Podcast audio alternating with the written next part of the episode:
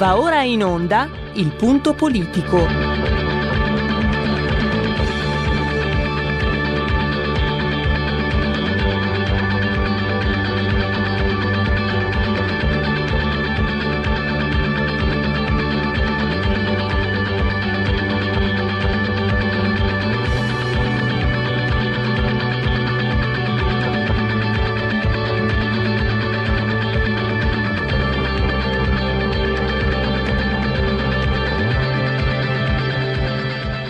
Ma se non state attenti, i media vi faranno odiare le persone oppresse e amare quelle che opprimono. Malcolm X. C'è una radio, Radio Padania, che io capita qualche volta di ascoltarla ed è veramente una paura ascoltarla, una, c'è una rabbia, una, un odio che è totale e non si può nemmeno pensare a fare spallucce, pensare che questo odio, siccome è irrazionale, occorre in qualche modo dimenticarlo. Occorre in qualche modo farlo rientrare nel dibattito politico. E poi sguatteri del padrone un cazzo. Sguatteri del padrone un beneamato cazzo. Vi invito però ad ascoltare ogni giorno per 5 minuti Radio Padania Libera.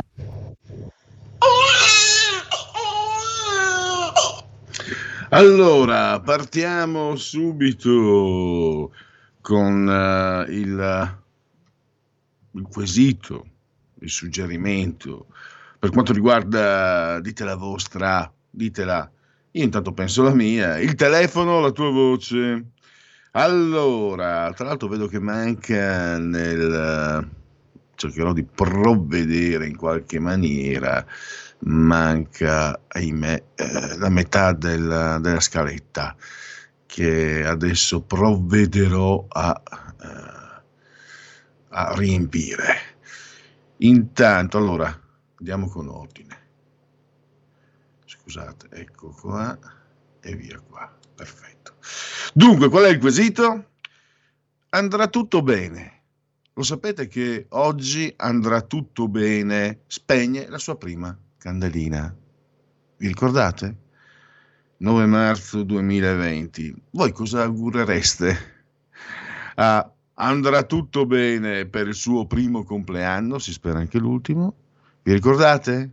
Eh, I giornali e c'erano le, c'erano le, erano spuntate le bandiere arcobaleno con eh, eh, queste, questa scritta andrà tutto bene è un modo di dire particolarmente odioso, è un modo particolarmente odioso in quanto particolarmente stupido, in quanto particolarmente artefatto. Non appartiene al modo di dire italiani, della lingua italiana, forse nemmeno europea. È un modo di dire importato dagli stupidissimi film e telefilm americani.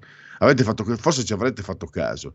Io ci avevo fatto caso da anni No? questo modo di dire tutto americano, andrà tutto bene, andrà tutto bene, che appartiene solo alla cultura yankee, non alla nostra. Noi non c'entriamo niente con andrà tutto, tutto bene. Non può, non può, un cattolico, un cristiano, europeo, anche loro sono cattolici, della verità, non può pensare andrà tutto bene. Non può, e non può esporlo, non può manifestarlo in quella maniera. Purtroppo, americanizzati, come d'altronde hanno vinto due guerre, purtroppo, insomma, cioè, purtroppo hanno vinte magari era peggio, eh, se, sicuramente era peggio se c'era quello là con i baffetti, però intanto siamo rimasti intorpiditi con la mente, ci facciamo raggirare, chissà cosa succederà tra 20, 50, 100 anni quando comanderanno i cinesi, questa è una, è una, mia, è una mia fisima, ma intanto siamo ancora istupiditi. Tanto cretini da manifestare il va tutto bene. Sta di fatto che ha portato una sfiga pazzesca, sta di fatto che abbiamo manifestato in, in, un modo che non ci appartiene nella maniera più assoluta. Sarebbe bello fosse vivo Pasolini o a Ida Magli per leggere cosa avrebbero potuto scrivere di questo modo di dire. Io intanto mi auguro vi do dei suggerimenti, magari voi, voi, sicuramente non sarete d'accordo con me, direte che invece va, va tutto bene, eh, andrà tutto bene, va bene, funziona, perché io non è che propongo questo, io sposto la mia, sono un paresiarca, intanto vi dico che personalmente tra le proposte auguro il Dazzi su tutti gli stupidissimi film e telefilm americani dove si adopera questa stupidissima frase e spero che quei soldi, chiaramente non accadrà mai, ma fosse così andassero ai parenti delle 100.000 persone morte per Covid, il più dei 10% dei morti nel 2020, dati Istat alla faccia dei negazionisti. Oppure mi auguro che chi ha usato questa stupidissima frase crei un partito e formi un governo con Matteo Renzi. Oppure ancora auguro chi ha usato questa stupidissima frase di trovarsi chiuso in eh, una gabbia con un gorilla che non ha mai visto una scimmia e potrebbe fare confusione e augurargli andrà tutto bene. Poi fate voi se andrà tutto bene, lo augurate al quadrumane o a chi ha usato sempre questa frase andrà tutto bene. Cose serie, l'Inter eh, calcio, l'Inter ieri sera ha battuto l'Atalanta, decisamente sta andando bene. Allora io direi che eh, mentre cercherò anche di recuperare la seconda parte del, della scaletta mh, mm, per condividerla per chi volesse insomma dare un'occhiata sul profilo Facebook di far partire la sigla della, uh, della rubrica. Dite la vostra, che io penso la mia. Il telefono, la tua voce, allo 02 6620 3529. Anche al numero di WhatsApp 346 64 27 756. Allora, um, è natu- questa è la traccia, andrà tutto bene, che è anche un modo chiaramente eh, per, per, parlare di, di, questo incubo che sembra non smettere mai. Io ho visto anche eh, le dichiarazioni di Massimiliano Federiga, mm, presidente della regione Friuli Venezia Giulia. Lui ha detto, sapete che ha messo in arancione tutta la regione, addirittura ci sono delle zone rosse, ehm, è stato uno dei, degli amministratori che forse ha diciamo, meglio eh, gestito, no? ha seguito anche quello che, che, stava facendo Zaia, insomma sono regioni confinanti, e lui um, ha espresso una forte preoccupazione, però questa volta ha detto siamo, siamo in una situazione emergenziale, ma se teniamo duro 40-50 giorni, e lì è chiara l'allusione anche al vaccino, possiamo uscirne. Dobbiamo tenere duro perché se rischiamo di peggiorare tutto se non teniamo duro adesso. Questo è quello che, è quello che ha detto Federica, un esponente che penso sia molto amato, insomma, anche dagli ascoltatori di RPL, che ha dimostrato nella sua esperienza politica, ce lo ricordiamo che capogruppo, capogruppo in commissione lavoro, eccetera, eh, nonostante la giovane età, ha sempre mostrato una, una capacità di analisi e di saggezza e mi ha colpito questo. Tra l'altro in Friuli si sono anche organizzati da quello da resoconti dei giornali, non da resoconti politici, si sono anche organi- ben organizzati per i vaccini, eh, però adesso devono arrivare i vaccini, mancano i vaccini, questo è, è sostanzialmente il grosso del problema. Allora, come sempre, in questi casi eh, saluto Roberto Colombo sulla tolla di comando assiso saldamente a regia tecnica, lui mi segnalerà attraverso i segnali di fumo messaggiati i vostri interventi, se volete, e anche naturalmente sia telefonici che via WhatsApp. E io, come sempre, mh, mm, trascorro il tempo in vostra attesa andando a rendervi conto dei... Eccolo qua, guardalo qua, guardalo. Se siete in condivisione Facebook andrà tutto bene, con l'arcobaleno anche. Cioè volevano impadronirsi anche di questo. Cioè, prima hanno detto non esiste, vi ricordate Scarsi, in giro con la moto, i filmati, senza, senza maschera, senza casco, e non esiste, non vedete e la Gismondo non è, fa peggio, è peggio un'influenza. E poi da quelli che sto parlando, gente, gente del, del, Fatto Quotidiano, la Lucarelli stessa, perché prese in giro eh, Attilio Fontana perché mise la, in un filmato mise la mascherina, eccetera, eccetera. Tutti con quel uh, tipaccio, quello che è stato cacciato tipaccio nel senso lato e benevolo del termine, per carità, della, della protezione civile che aveva detto che le maschere non servono, le mascherine non servono a niente. Tac tac. Eh, poi si sono rovesciati, sono diventati tutti quanti eh, chiusuristi, guai, se vedono uno senza mascherina a 100 metri lo, lo fucilano, lo fucilano.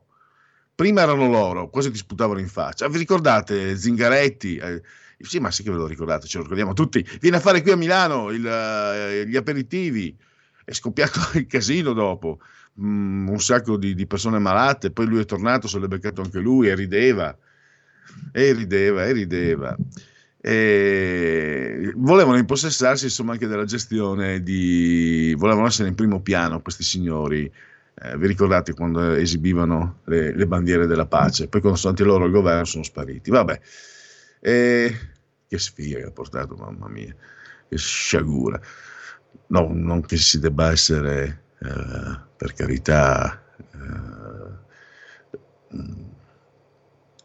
eh creduloni, come si dice, superstiziosi però. Allora, non è superstizione, ma è rilevamento statistico demoscopico della SVG. E quindi la Lega, secondo l'SVG, in questo momento è al 23,5%.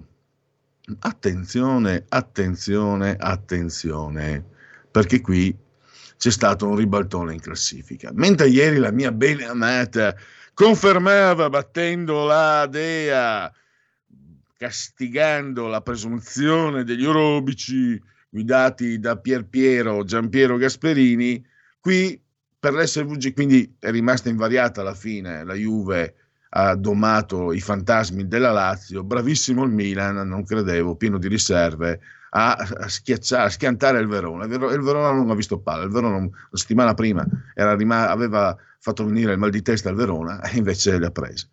E noi abbiamo però bastonato l'Atalanta. Ale!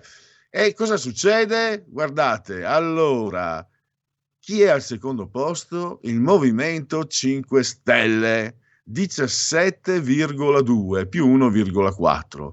Al terzo posto rimane al terzo posto Fratelli d'Italia col 16,8.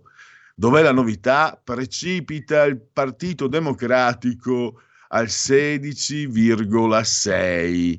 Quindi, mentre la Lega è eh, attestata saldamente al primo posto, quindi, ma con, con grande vantaggio, quindi sta andando verso lo scudetto, per quanto riguarda le posizioni valide per la Champions, eh, i 5 Stelle hanno guadagnato due posizioni, ne hanno perse due il Partito Democratico, ne perse due il Partito Democratico. Fratelli d'Italia è rimasto attestato sempre nella stessa posizione, però eh, è significativo che abbia superato il PD 16,8 e 16,6 invece il Partito Democratico. Forza Italia invece è al 7, molto molto molto distanziata. Azione Calenda 3,7. E poi il secondo sondaggio di, ecco qua, era solo per dirvi, Italia Viva, 2,5. Di lì, da lì, eh, Matteo Renzi non si schioda.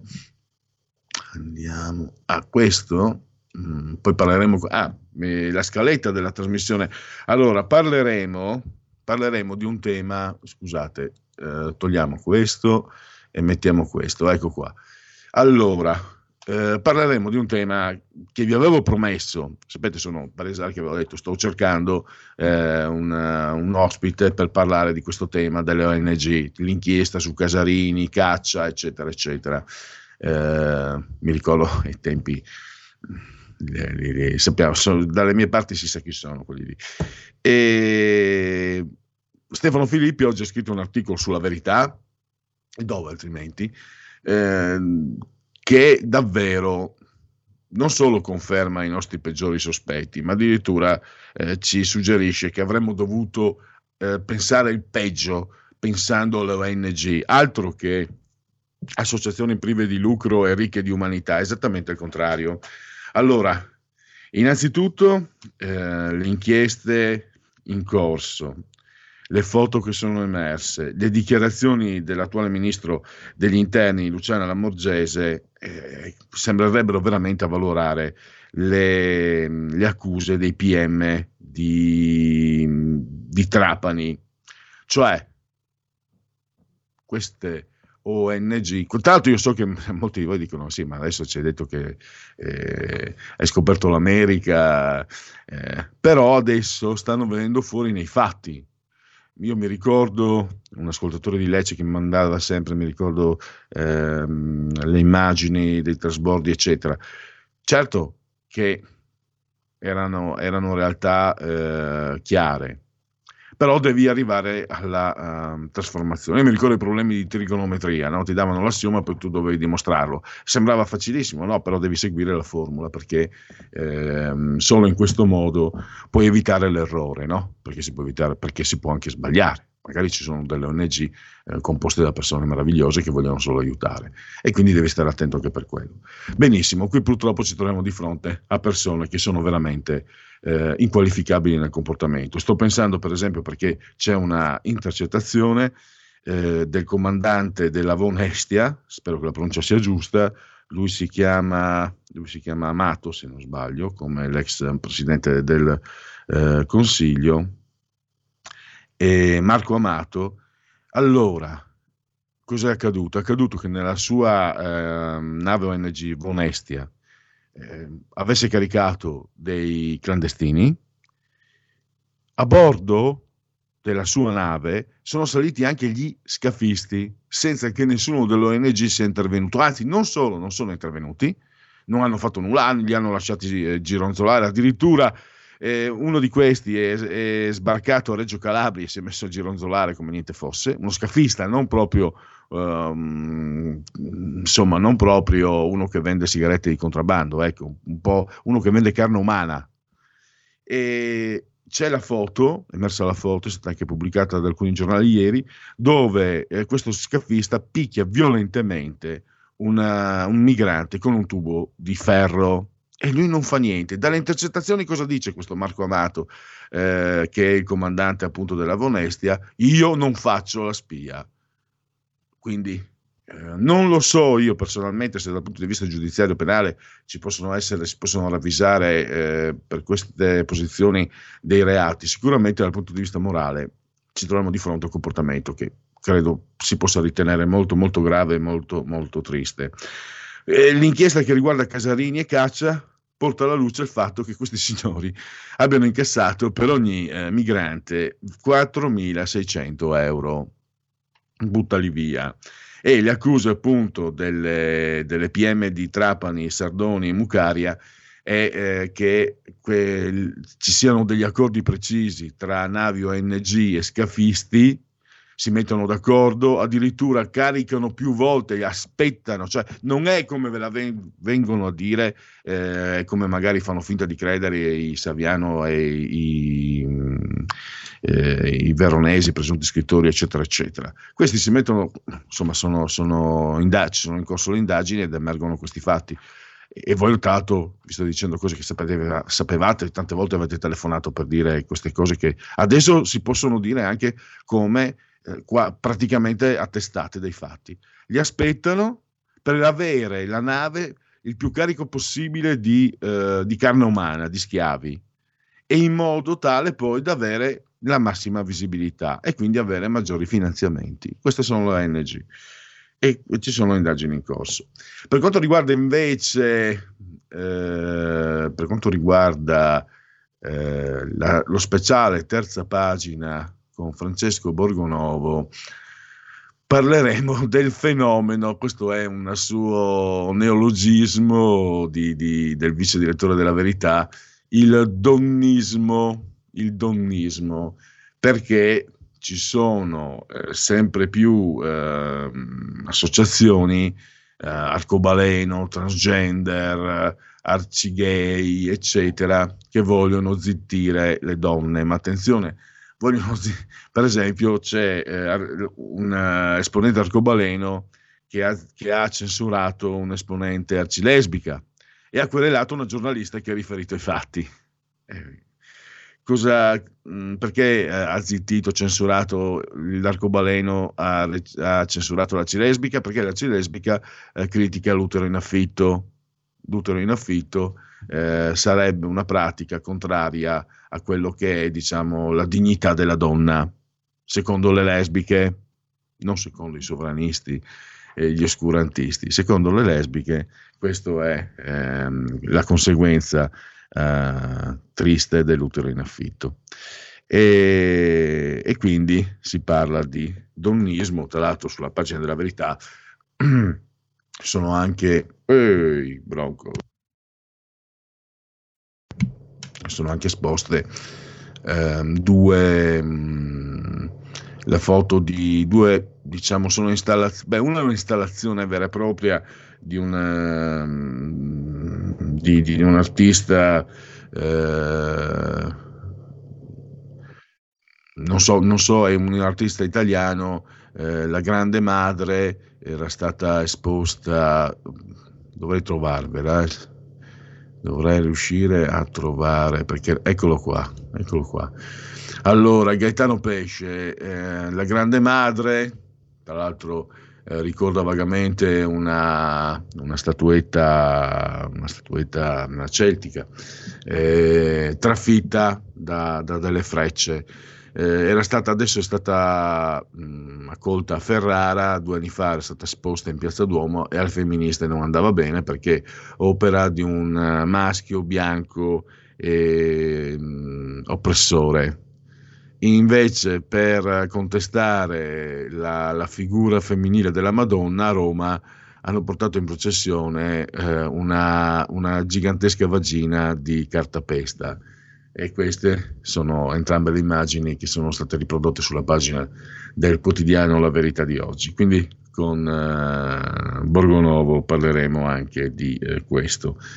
Andiamo poi invece per il cui Parlamento lo scopriremo solo vivendo.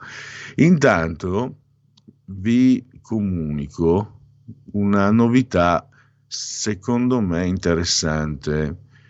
Perché? Perché cambia vediamo sì, ho ancora 4 minuti, eh, cambia la, questo è per regolamento europeo, eh, da parte dell'Istat cambia il modo di rilevare le cifre sull'occupazione.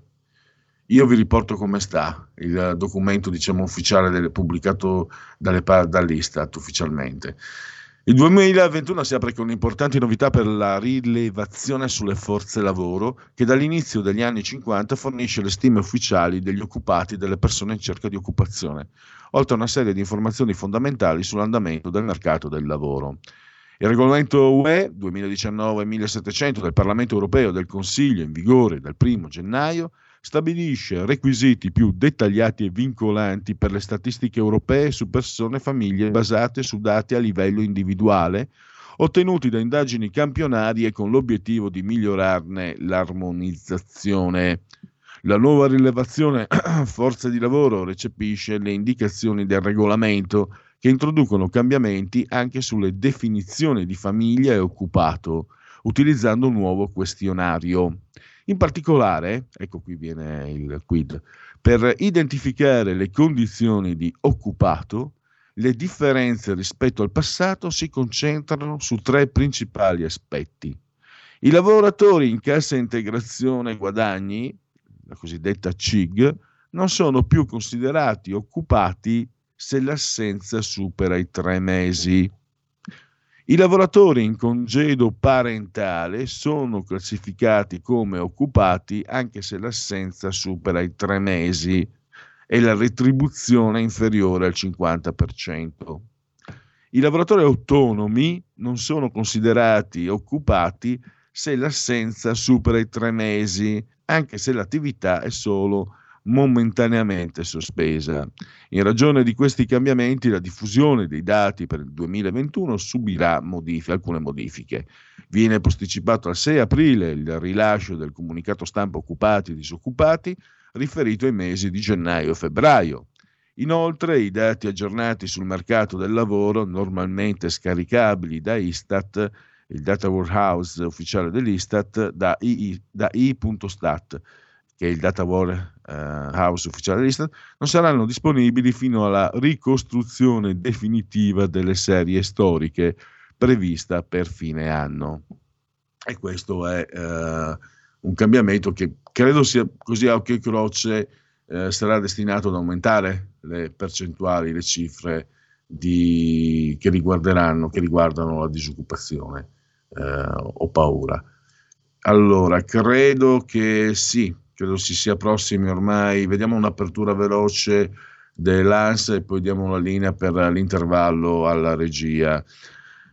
Vaccini Johnson Johnson, non garantiamo l'Unione Europea le 55 milioni di dosi. E vai, un'altra bella notizia. Allora, con questa bella notizia, tra tante virgolette ovviamente, eh, direi di passare all'intervallo. Il futuro appartiene a chi fa squadra. Le radio italiane si uniscono per giocare la partita da protagoniste. Nasce l'app Radio Player Italia. 140 stazioni in una sola rete. Scegli la tua preferita e ascolta il suono perfetto del digitale. Gratis, senza registrazione. Senza interruzioni. Compatibile con tutti i device. Le notizie, la compagnia. La musica, scelta da chi la ama, la conosce e la vive. Scarica Radio Player Italia. Il futuro batte con la radio nel cuore. Anche RPL è disponibile su Radio Player Italia.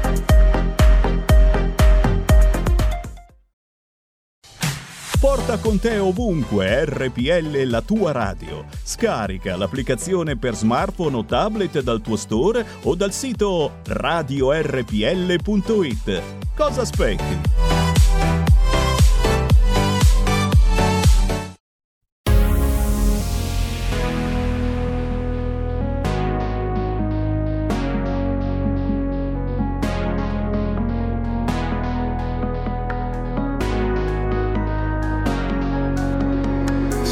Ti verrà da piangere, a pensare a quante volte nei momenti d'oro stavi pensando ad altro, in un altro luogo, con un altro tempo, proprio ora che ti sto guardando, dentro a questo angolo di questo mondo dove le canzoni sono spiriti, come da ragazzi siamo stupidi e ci piacciono le cose sbagliate, che poi forse sono quelle giuste, e nuotiamo controcorrente e prendiamo decisioni assurde, ma più ci rifletti e più fai errori, è l'istinto il braccio che ti tira fuori dalle sabbie mobili che trascinano giù, hai ragione tu. Le canzoni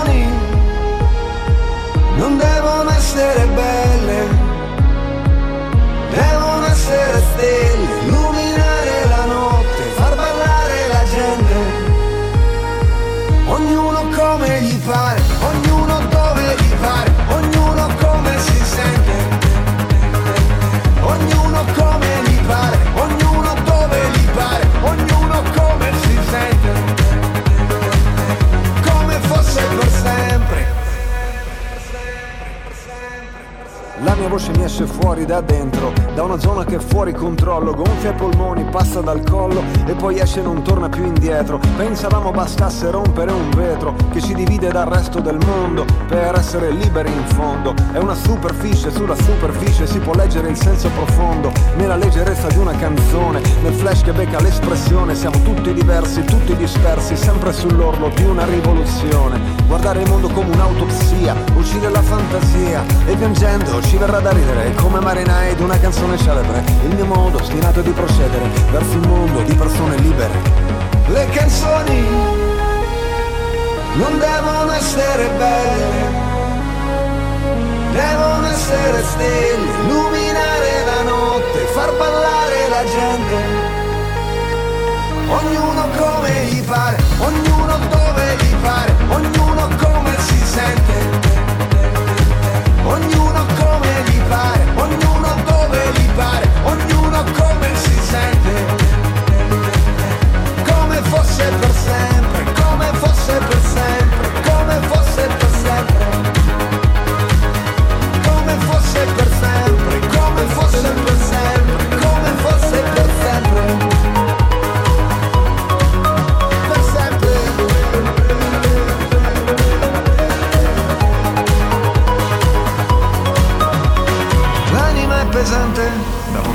Addosso da soli. Prendine un po' della mia, dammene un po' della tua e abbracciami forte, ancora più forte. Come fosse per sempre, come fosse per sempre, come fosse per sempre. Le canzoni non devono essere belle devono essere stelle,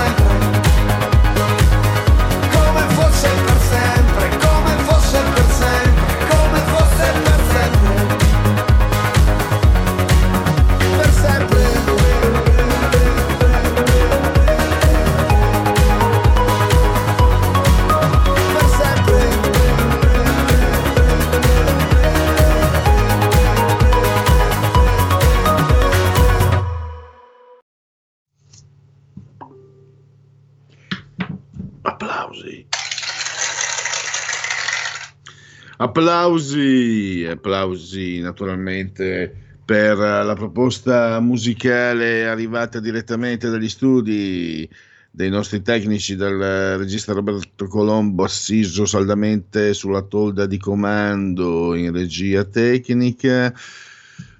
Convenevoli formulaici poi sono arrivati anche un po' di messaggi sono arrivati un po' di messaggi whatsapp che leggeremo insieme uno anche audio mi è arrivato non c'entro sono innocente Sto, leggo subito l'ultimo WhatsApp.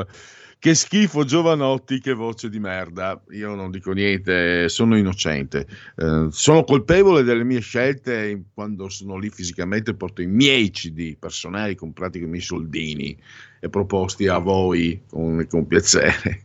Io non dico niente perché è giusto che eh, anche i tecnici abbiano la possibilità di fare un po' il, il DJ, insomma. No? Non... Anzi, sentite a proposito, dai, dopo i convenevoli formulacci, eh, credo si riesca a sentire, sto direzionando il microfono, un messaggio di Pietro da Bergamo. Ciao Pierluigi, sono Pietro da Bergamo. Ascolta, ieri ho letto che nel nord della Germania c'erano stati problemi perché si era iniettato il vaccino dell'AstraZeneca questa mattina ho letto che anche in Austria è morta una infermiera, poi c'è un'altra che sta male, sempre con AstraZeneca, ma io non mi fiderei tanto di questo, preferisco lo Sputnik di sicuro. Poi un'altra cosa, hai detto la presunzione degli orobici, guarda che ieri sera l'Inter si è cagato addosso fino alla fine. Eh. Io sono interista purtroppo, sono il bergamasco interista, però guarda che l'Atalanta meritava non di pareggiare, di vincere. Ricordiamoci il miracolo di Andanovic se non si avesse segnato lì con Zapata ci avrebbe travolto. Ciao. Grazie a Pietro. Ho toccato il volume. Vediamo, spero che. Eh, ecco qua. Spero che non fosse troppo basso prima, perché mi sono accorto di aver uh, modulato il, il volume.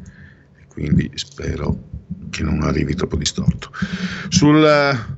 Non mi pronuncio, non ho la competenza eh, qui posso dirti la mia compagna infermiera ha fatto il vaccino, ha fatto il richiamo, non è successo niente, non risulta che sia successo niente nella, nella clinica dove lavora, quindi questo è quello che riporto. Poi eh, di più, io, questa è la corrispondenza empirica che posso portarti per il resto. Io comunque, attenzione Pietro, una cosa la dico, devo dirla perché sento, non è che io mi fido di, di Putin perché è sovranista, io mi fido di nessuno tanto per cominciare.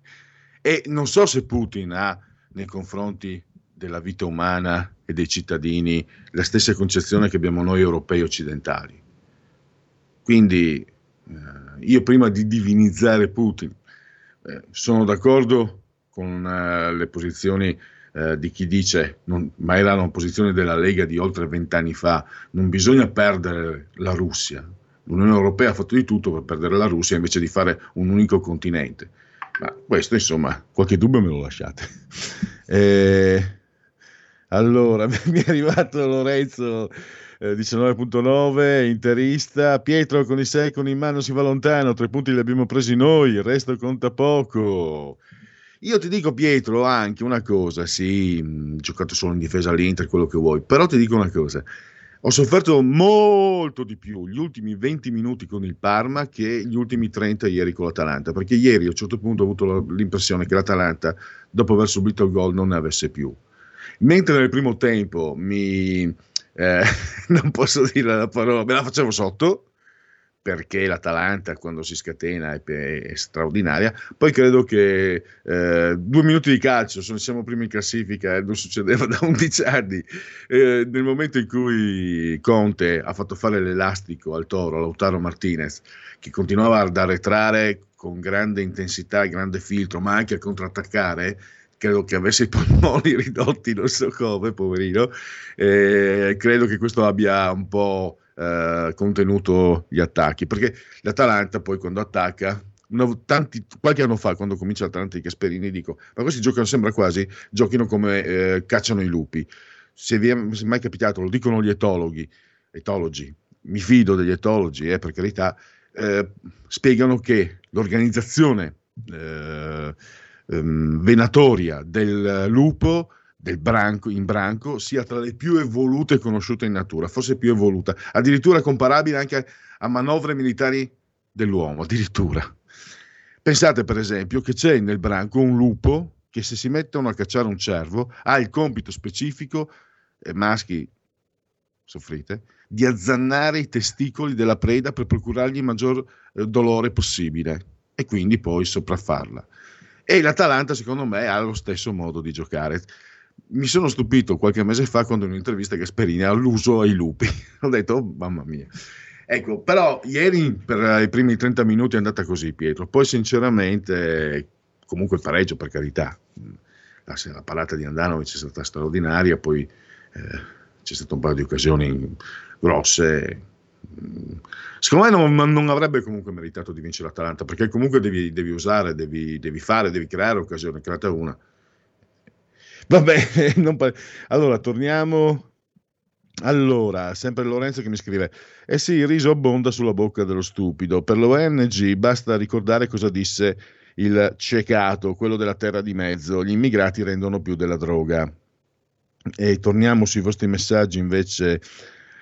Eh, allora, opzione A una frase più idiota, questo è, è con, uh, con, la rubrica che è sempre aperta, sempre eh, telefoni, ah, fatemi sentire perché ho sentito, non vorrei che ci fossero telefonate, no, non ci sono telefonate, dicevo eh, la, la, la, rubrica che avevo, ecco qua, andiamo, andiamo con... Uh, Eccolo qua, eh, andrà tutto bene, la rubrica dite la vostra, io penso la mia, no? la frase compie un anno, eh, l'ipotesi A perché una frase più idiota non la potevano inventare, oltretutto a Vanvera, quindi questo ascoltatore è d'accordo con me. Ho rischiato, è andata bene. Un'americanata stupida, inconcludente, senza senso se non per turlupinare il popolo bue che c'è anche caduto da buon beota. E poi Alessandro da Firenze, andrà tutto bene un corno, va sempre peggio per colpa degli idioti che fanno assembramenti. Buon, pom-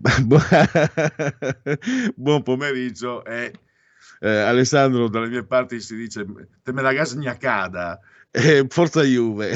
E io eh, insomma io sono anti-juventino naturale, ma non ce l'ho con i juventini. Per me eh, la Juve, da quando ero prima ancora di seguire il calcio, ero super tifoso di Mohamed Ali, pugilato, seguivo Marvin Hagler, eh, mi ricordo Mate Parlov, poi più tardi Ciro Oliva, Patrizio Oliva, figlio, Ciro, il figlio, eccetera, i grandi pugili Nino Benvenuti, e poi insomma i nomi ce ne sono bizzeffe, eh, Roberto Dura, Manos de Pietra, Sugar Ray Leonard, eppure nel calcio avevo un'opzione, ero anti-juventino naturale. Poi sono diventato simpatizzato alle milanesi, poi eh, un po' il Milan, l'Inter, l'Inter, poi alla fine ci si sì, mi sono innamorato della benamata.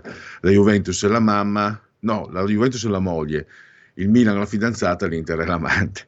E probabilmente perché in qualche modo anche da, da bimbo capivo che la, che la, Juve incarnava il potere, quindi il potere è una forma, eh, è una forma mh, che per quanto mi riguarda eh, mh, comporta una mia forte diffidenza perché il potere, eh, per come la penso io, quando hai a che fare col potere te ne accorgi, no? Scusate, parlo ruota libera, poi vado qui come devo formularci.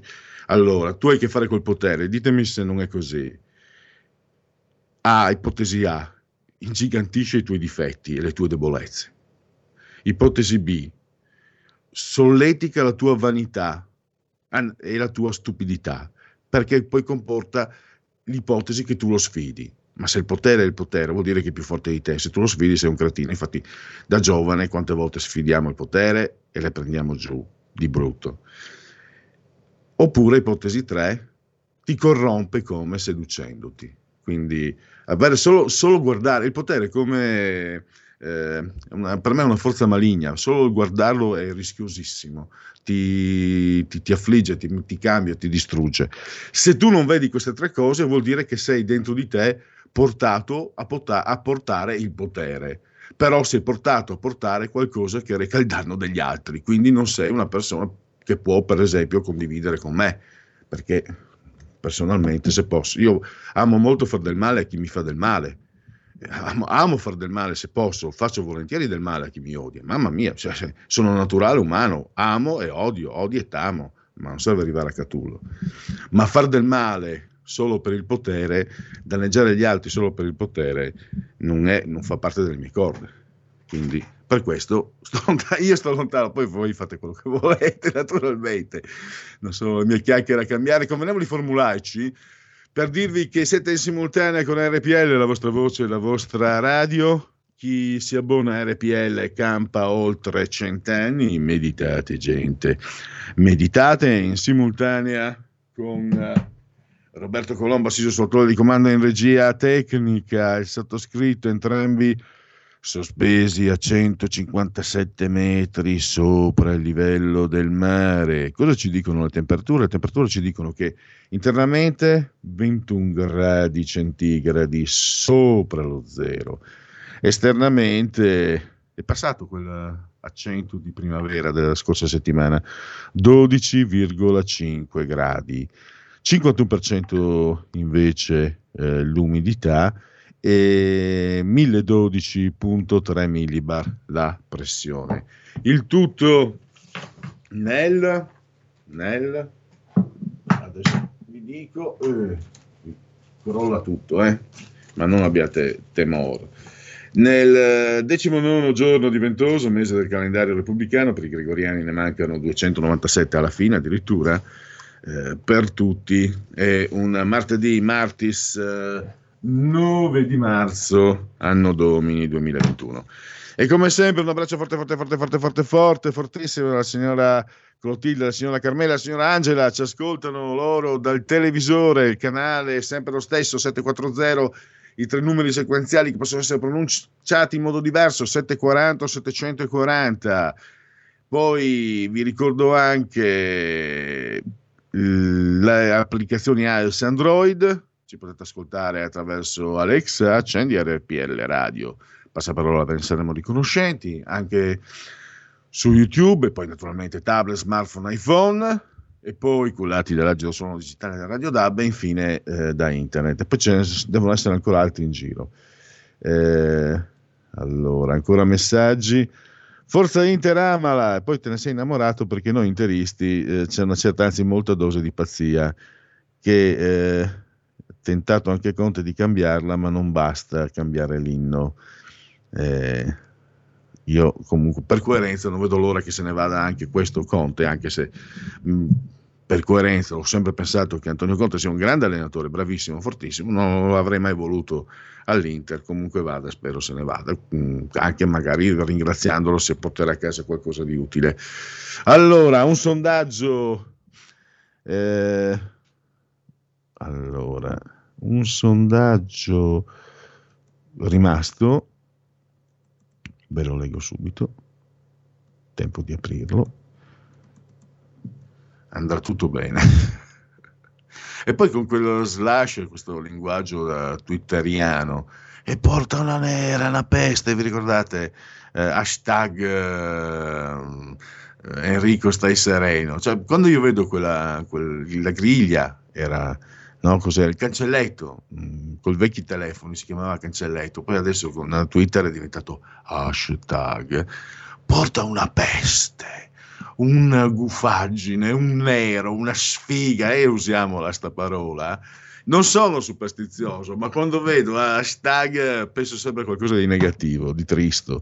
Allora, questo è un sondaggio Index Research committente Piazza Pulita, credo sia una trasmissione televisiva di sinistra, come tutte le trasmissioni televisive e i talk show, che nonostante sia di sinistra deve dare la Lega al 23,4%, il PD al 19,1%, Fratelli d'Italia 16,5%, 5 Stelle 14,5%, Forza Italia 7,1%, Azione Calenda 4%, 4 addirittura Italia Viva di Matteo Renzi 2,9 credo che sia un po' datato però.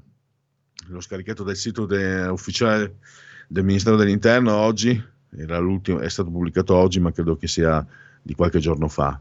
Probabilmente, eh, le, da quello che si è capito, le dimissioni di, di Nicola Zingaretti non sono passate eh, inosservate. Un aggiornamento sul fronte invece del, delle nostre rubriche, eh, perché grazie a Roberto Colombo vi faremo sentire per cui Parlamento tra 5 minuti Paolo Tiramani che proprio eh, cade decisamente in tema. Eh, Roberto proprio l'ha preso in pieno, no? emergenza sanitaria, quindi sentiremo un parlamentare leghista parlare di emergenza sanitaria, quindi eh, speriamo anche insomma, di saperne di più e di capirne un po' di più. Intanto eh, vediamo un po'.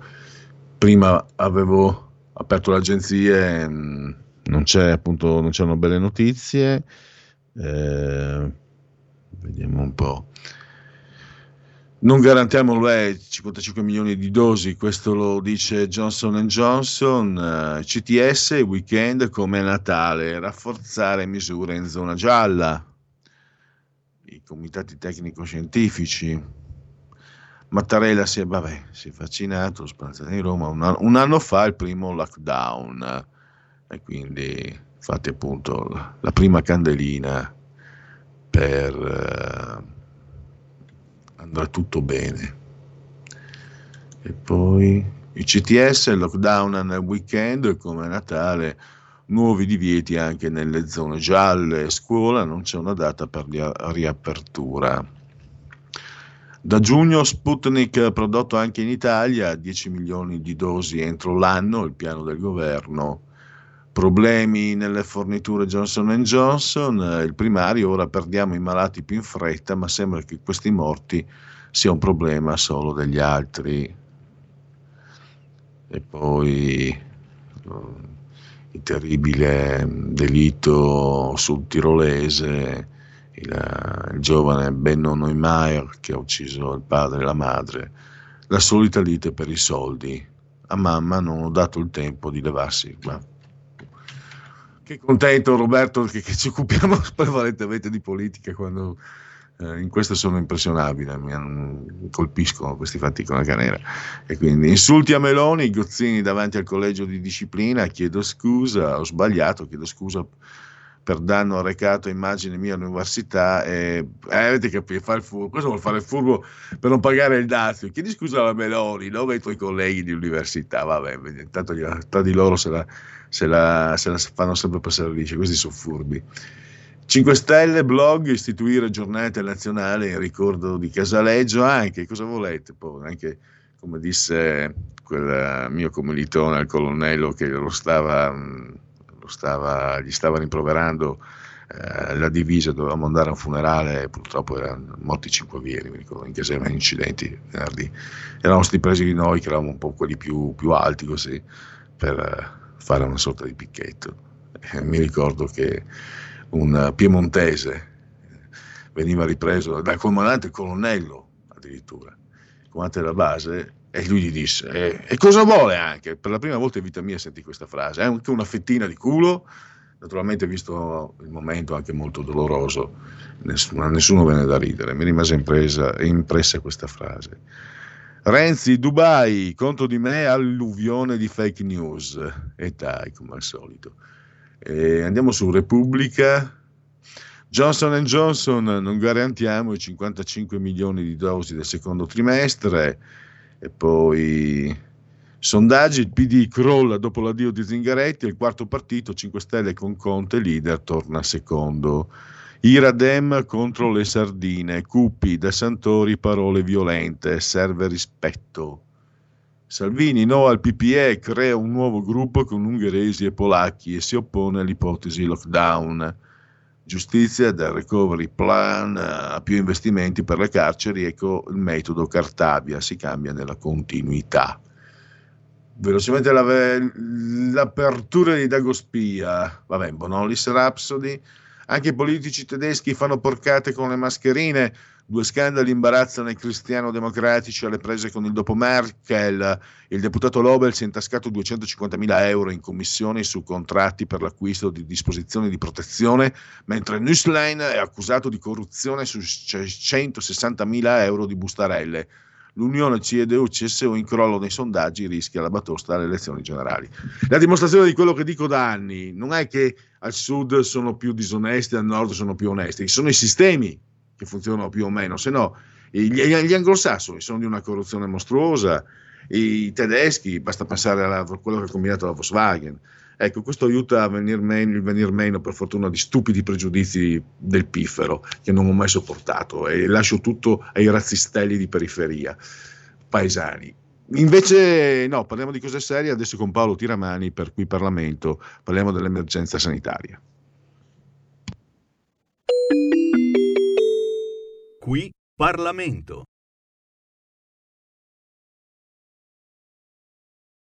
Ne ha facoltà. Grazie Presidente, onorevoli colleghi, innanzitutto volevo ricordare la giornata internazionale per i diritti della donna, visto che nessuno l'ha fatto ed è oggi l'8 marzo ed è un evento molto importante. E oggi ci troviamo qui a convertire un decreto legge, il decreto legge 14 eh, del 14 gennaio, uno eh, degli ultimi decreti legge del governo Conte, un decreto legge sul quale il mio movimento, il Senato, aveva presentato parecchi emendamenti per tentare di snaturare quella che era l'impostazione, impostazione che è stata in realtà snaturata dagli eventi, perché tutti sappiamo cosa è successo nell'ultimo mese e anche da un punto di vista pandemico ed epidemiologico che cosa si è fatto. Quindi eh, sul piano vaccinale, sui poteri al commissario eravamo fortemente contrari per i motivi che tutti potete immaginare. Oggi ritiriamo alla Camera questi emendamenti appunto per il proseguo della situazione, una situazione che ha visto dei cambi di passo, che ha visto delle modifiche, che vedrà nelle prossime ore eh, probabilmente un nuovo DPCM, vedrà una nuova impostazione della situazione attuale emergenziale. Io voglio dire una cosa, arrivo da un territorio, la Valsesia, che eh, è stato penalizzato nelle scorse settimane e non lo voglio imputare ovviamente al governo che era insediato da poche ore, ma che secondo me deve rappresentare il modus operandi di questo nuovo governo per le future azioni. Non è possibile dare dalla sera alla mattina indicazioni su quello che avverrà nella nostra nazione e non mi riferisco solamente alle eh, indicazioni del piano pandemico e dei colori delle regioni che sono concordate appunto nella conferenza Stato-Regioni. Penso alle chiusure dell'ultimo minuto come delle piste da sci che per un'economia territoriale come la nostra sono state un grosso problema. Io non discuto che le piste da sci dovevano rimanere chiuse, probabilmente per tutta la stagione, così sarà. Discuto il fatto che a poche ore dalla presunta apertura siano spese risorse ad aziende già vessate e che avevano speso risorse per accendere gli impianti, per fare tutta una serie di cose e eh, questo è stato impedito. Ebbene, questo è quello che non vogliamo più vedere e non voglio parlare della mia questione territoriale, proprio di un'impostazione governativa.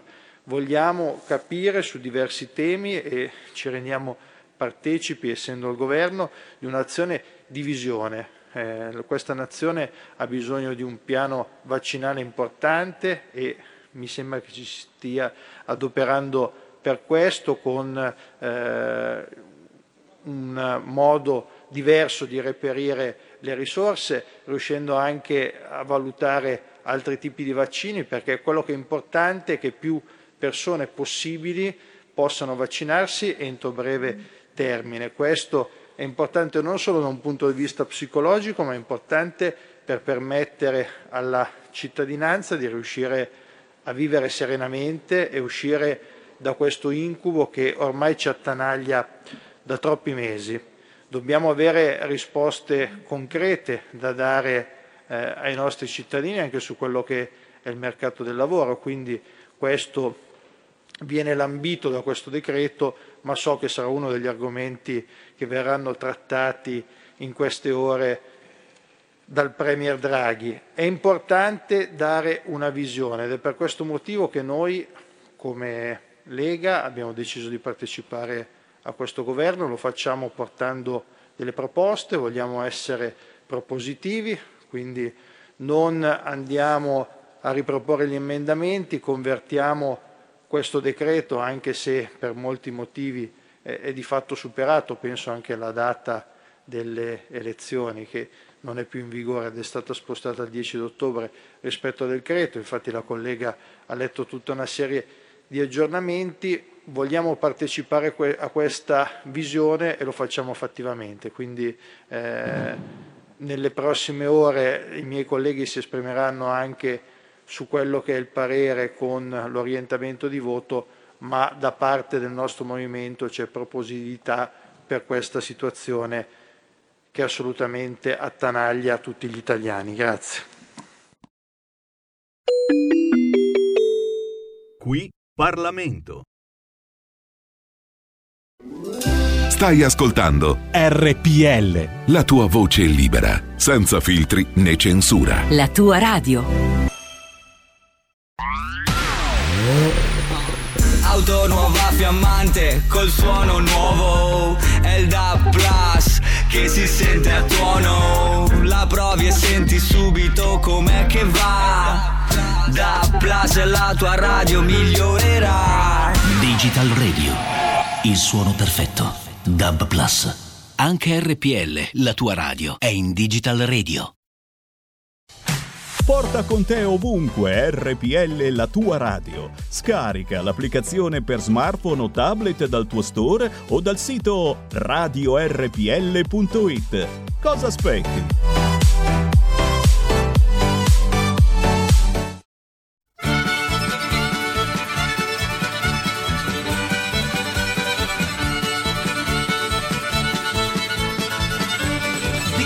Babbo scialaccato, flametto palti di si preso come un tigio ruio con lo suo via che sul cinema traumano e mai laccato un monti mocchezzi di gherchi.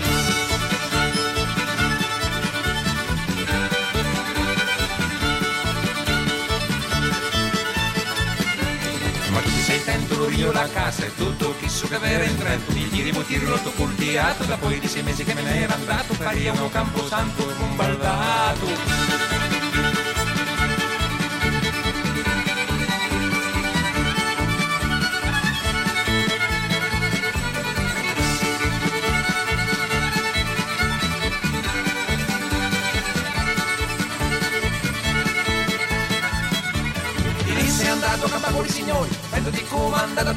motelli, soldi di babbo spesi tutti, in così buoni medicine e giornali, che do titolo che tranni e gli occhiali.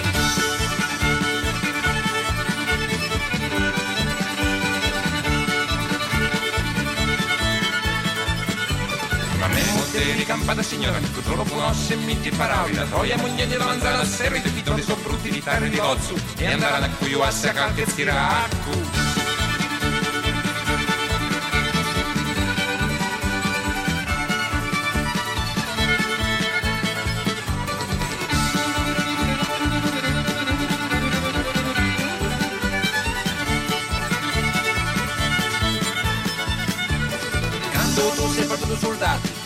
piagni come uno stecco e dari babbi di amanti ti ha salvato tuo fratello. E sì lo coraggio che ti è filmato, lo coraggio è sempre chi tu ci rimani in piazza cala piuttosto lo burro e fa lo mi la faccia in culo. E fa lo mi la faccia in culo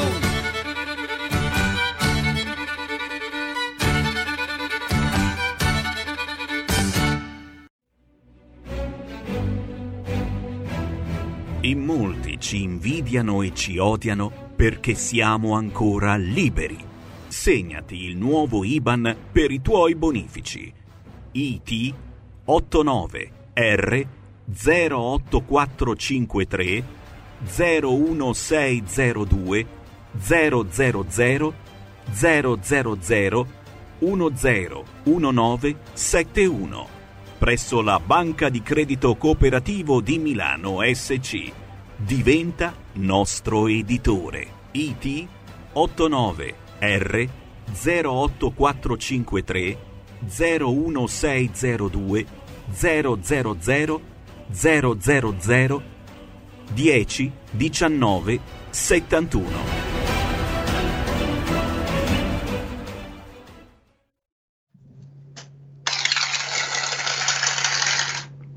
applausi per la proposta musicale che voi avete avuto modo di sentire, io no, da parte de, per la questione dei diritti si ha, eh, sappiatelo. E andiamo avanti, ci sono un po' di vostri messaggi. Vale ancora quindi la rubrica. Tanti messaggi, nessuna telefonata, tanti messaggi, strano. Ciao Pelle, ma le tre grazie che saluti sempre tutti i giorni, cosa hanno fatto di speciale? Un abbraccio. Beh, sono simboliche. Eh, no, la signora Angela da, da Alessandria che telefona spesso e che saluto. E poi mm, la signora Carmela perché ci telefonò l'anno scorso, anche più, una, da, mm, da, mi sembra da Palermo, da Trapani, una, la signora Carmela che credo avesse 94 anni, quindi mi è rimasta impressa proprio nel cuore. E la signora Coltiglia invece è una citazione meta televisiva che mi permetto. Inter-Atalanta andrà tutto bene. Beh, così è andata.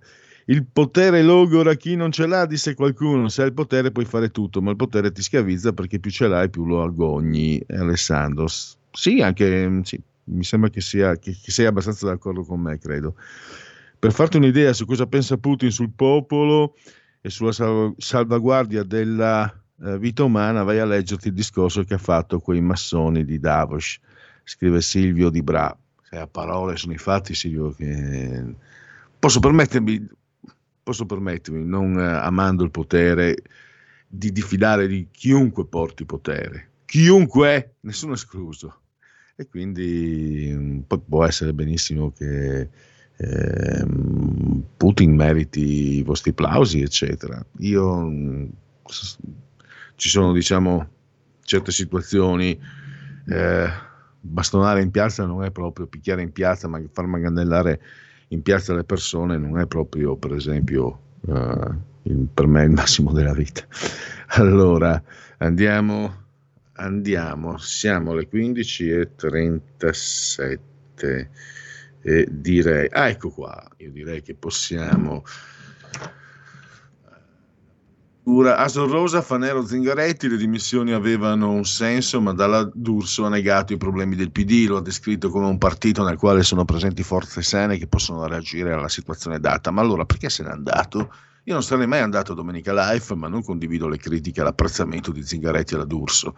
Si tratta di una scelta personale che non mi sento di condannare, ma in Italia la sinistra non esiste più.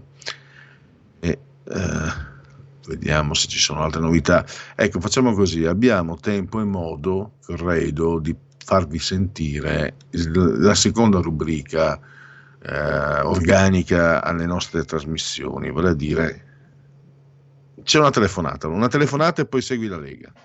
Pronto? Sammy, pronto mi senti Sammy? No, io sono Pierluigi, mi dispiace, hai sbagliato persona. Ah, la radio è sempre RPL, la, la, radio è quella giusta, sì, la persona evidentemente... Eh, però tu non sei, sei ma sei Pierluigi. Sì. E sei di Pordenone, può essere? San Vito al Tagliamento, per la precisione, San Vito al Tagliamento, va bene, va bene, perfetto. Ieri ero a San Michele al Tagliamento per motivi di lavoro. Ah. Va bene, senti, io ti volevo dire che su questa questione del potere che tu stai dicendo eh, per radio che, quelli, insomma, che, il potere in qualche modo insomma, sei diffidente, eccetera, eccetera. Io volevo semplicemente ricordarti, se mi permetti, da ascoltatore di Radio Padania e anche da frequentatore della vostra radio, che anche tu hai un certo potere. Cioè, comunque coloro che in qualche modo, eh, come te, gestiscono eh sì, sai che no, scusami, sai che, che, mi, potere, che, che, mi, faccio schifo quando lo esercito? Non mi, non mi riconosco no, no, quando, ah, quando eh, è no, il potere che esercita su di me pressione, io lo esercito e non mi riconosco, non sono io. Ma non è, ma non è, non è tu, il, il, problema non è quello, il problema, il potere vuol dire poter fare e quindi vuol dire anche poter fare delle cose giuste per le persone, perché noi, noi persone non possiamo fare tutto da soli, siamo una moltitudine, no? E quindi è un problema, poi insomma ognuno ha le sue punti di vista, gestire le persone è difficilissimo, quindi il potere è una cosa interessante, perché certamente ci, ci, ci, lo dobbiamo mandare qualcuno che esercita il potere, tra virgolette, essere qualcuno che ha questa grande capacità. Tu hai la fortuna di averla, che io che ascolto Radio Padania da tanto tempo, tu come altri conduttori, come De Anna la mattina, come Borgonovo che ascolto molto volentieri, avete il potere di dire delle cose in modo onesto e corretto. Poi il potere anche di poter chiudere un microfono o un, me- o un megafono quando qualcuno rompe anche troppo i coglioni e magari dice un sacco di stupidaggini. Quello lì è una forma di potere. Quindi secondo me il potere, il potere, e anche lì chi logora, chi non ce l'ha, questo e quest'altro, sono delle balle democristiane. Potere ci vuole, in democrazia bisogna avere del potere, non va interpretato eh, chiaramente come ce lo fanno magari la, la sinistra No, no, ma- o quant'altro, o la destra ci, ci dice il potere è quello di ammazzare la gente, eccetera, Putin qua, tutti che... Ma noi non siamo in Russia, non possiamo sapere per esempio che cosa succede in Russia. Quello che sento io da alcuni che ci lavorano, per esempio, mi occupo di commerciale, mi dicono che in Russia eh, sono precisi, pagano, stanno bene, cioè, e quindi sono tutti contenti di andare in Russia, va bene. Scusa, posso eh, invitarti a chiudere perché c'è un'altra telefonata. Eh, Ti, ti ringrazio comunque, è un intervento interessante.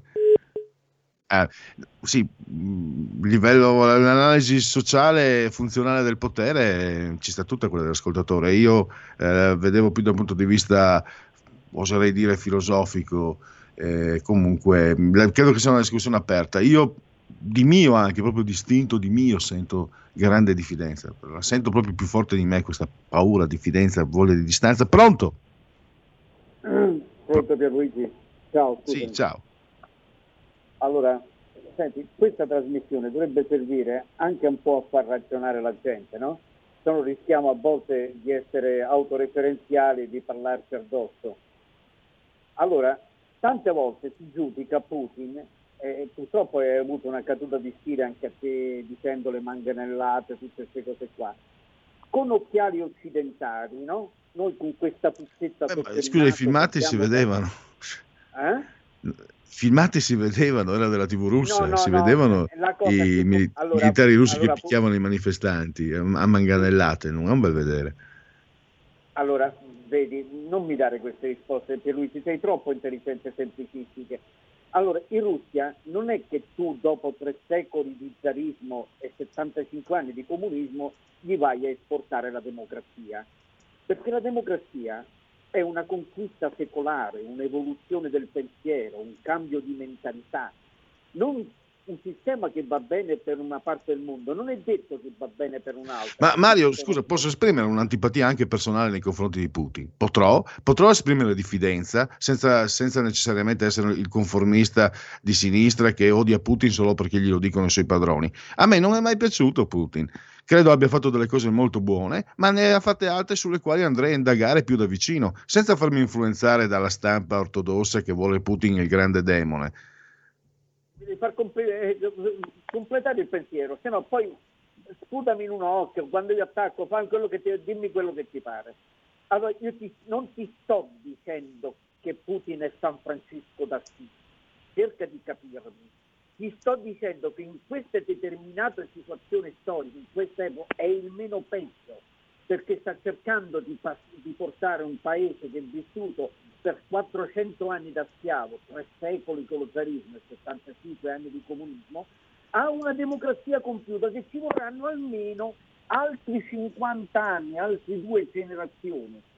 La Gran Bretagna, che è un esempio di democrazia, è arrivata dopo otto secoli a questo stato di democrazia, perché la prima Costituzione ce l'ha, avuta, ce l'ha avuta nel 1215 con la Magna Carta di Giovanni Senza Terra. Allora non è facile governare quell'immenso paese che ha, che ha 11 fusi orari e che va dalla Polonia all'Oceano Pacifico, va bene? Con sistemi di democrazia liberale. Io non ti sto dicendo, porcaccia la miseria, che Putin è San Francisco, ti ho detto che in queste condizioni storiche è il meno peggio, perché la democrazia, come, come la concepiamo noi occidentali, i russi non l'hanno mai provata. Non possiamo, come diceva quel famoso storico, esportare la democrazia del New Hampshire in Kazakistan, che non, sa, non c'è neanche un equivalente etimologico della parola democrazia. chiaro quello che sto dicendo? Io ti sto dicendo, sì lo so, Putin, ex KGB, capo del KGB in Germania Est, è un uomo di repressione, ti sto dicendo che il meno peggio non è facile, è un compito storico immane portare un, un paese di quelle proporzioni va bene, che non ha mai avuto una democrazia, a una democrazia compiuta. Le manganellate l'ho viste pure io. E chiudo dicendo, c'è anche una dose di diffamazione, perché secondo i media occidentali lui avrebbe avvelenato Navalny, per poi che? Per esportarlo in Germania e scoprire che è stato lui? Ma siamo seri, ci stanno un sacco di leggende metropolitane su, su Putin, va bene? Che non stanno in né in terra. Io ho visto chi è Putin e concludo dicendo questo. In una bellissima intervista di un anno fa, fatta dal regista Oliver Stone, fatta a lui, tre, mandata in tre puntate su Rai 3. Va bene? E lì si è visto chi è Putin, le sue origini, cose varie. Quella è un'intervista seria. Ogni, Mario, ti saluto ricordandoti che ogni host parla bene del proprio vino. Ti devo salutare perché abbiamo il, il prossimo ospite in linea. Ciao a Mario, ascoltatore. E benvenuto a Stefano Filippi della Verità che abbiamo in linea e che ringrazio naturalmente per essere ai nostri microfoni. Grazie a voi, grazie a te dell'invito. Allora, oggi eh, hai mh, ricostruito eh, parecchi aspetti a dir poco controversi che riguardano l'attività dell'ONG. C'è una frase che io ho ripreso perché scrivendo la scaletta eh, ho ripreso la tua frase sul fatto che le ONG dovrebbero essere eh, per definizione prive di lucro e ricche di bontà, eh, qui invece siamo al contrario. E ti do la parola allora per, per parlare un po' di, di tante cose. Tra l'altro, Stefano, per certi aspetti sono cose, mi rivolgo anche agli ascoltatori nostri di RPL, anche risapute per certi aspetti, ma che finalmente cominciano ad avere dignità di indagine e quindi di notizia, cioè eh, cominciano a essere fatti compiuti di cui poter parlare eh, speriamo che lo facciano il maggior numero di organi di informazione possibili, anche perché c'è qualcuno che sta prendendo in giro l'opinione pubblica facendo finta di essere il santuomo che, santa, che salva le povere, le povere, anime in pericolo e invece uno che si mette in tasca i soldi. Uno, tanti. A te la parola Stefano. Sì, grazie. Eh, diciamo lo spunto è, eh, per, in questo caso è stata proprio l'iniziativa della magistratura perché eh, le, le foto Pronto? Non sento più. Pronto? Non sento più Stefano Filippi. Vediamo se riusciamo, se è successo qualcosa. Recuperiamo Speriamo. il collegamento. Eh, vediamo di, mm, se riusciamo. Intanto io eh, vi segnalo che ho messo in condivisione pagina eh, Facebook eh, proprio la pagina che riguarda pagina 10 della verità, lotta all'invasione gli scafisti picchiavano i migranti e gli attivisti dell'ONG li coprivano. Spuntano le foto che risalgono a qualche anno fa, al 2017 per la precisione, di un trafficante che pesta i clandestini davanti ai militanti delle ONLUS, ma il capitano della Vosestia si rifiutava di denunciarlo all'autorità. Io non sono qui per fare la spia. Eh, ma forse probabilmente credo ci, ci, ci sia anche eh, un'opzione di reato per il comportamento di questo, di questo comandante di, della, della, nave ONG. Vediamo se riusciamo, se abbiamo recuperato. Eh, vediamo se abbiamo recuperato. No, ancora no. Vediamo. Ah, eh, ah, sì, ah, dannazione, si vede che c'è qualche problema con, eh, con eh, il, il telefono. Ehm, intanto mm, andiamo avanti, mm, vi, vi parlo appunto di, di, quanto sta emergendo perché eh, Stefano ci parla appunto in questo articolo, ha messo insieme diversa carne al fuoco perché si parla di questo comandante appunto che io non faccio la spia, però insomma credo che dal punto di vista diciamo giuridico, giudiziario, penale eh, non se la possa asciugare con io non faccio la spia quando vedi eh, una persona che picchia, tanto tu sei responsabile della nave fino a prova contraria. Ma vediamo allora, abbiamo recuperato Stefano, eh, mi, mi, senti? Eccomi, io ti sento bene. Perfetto. Allora, io ho messo in condivisione anche la pagina della verità ehm, che ti riguarda, gli scafisti picchiavano i migranti, gli attivisti dell'ONG li coprivano. Allora, partiamo da, da, dal titolo, partiamo da queste situazioni molto gravi, e molto molto serie.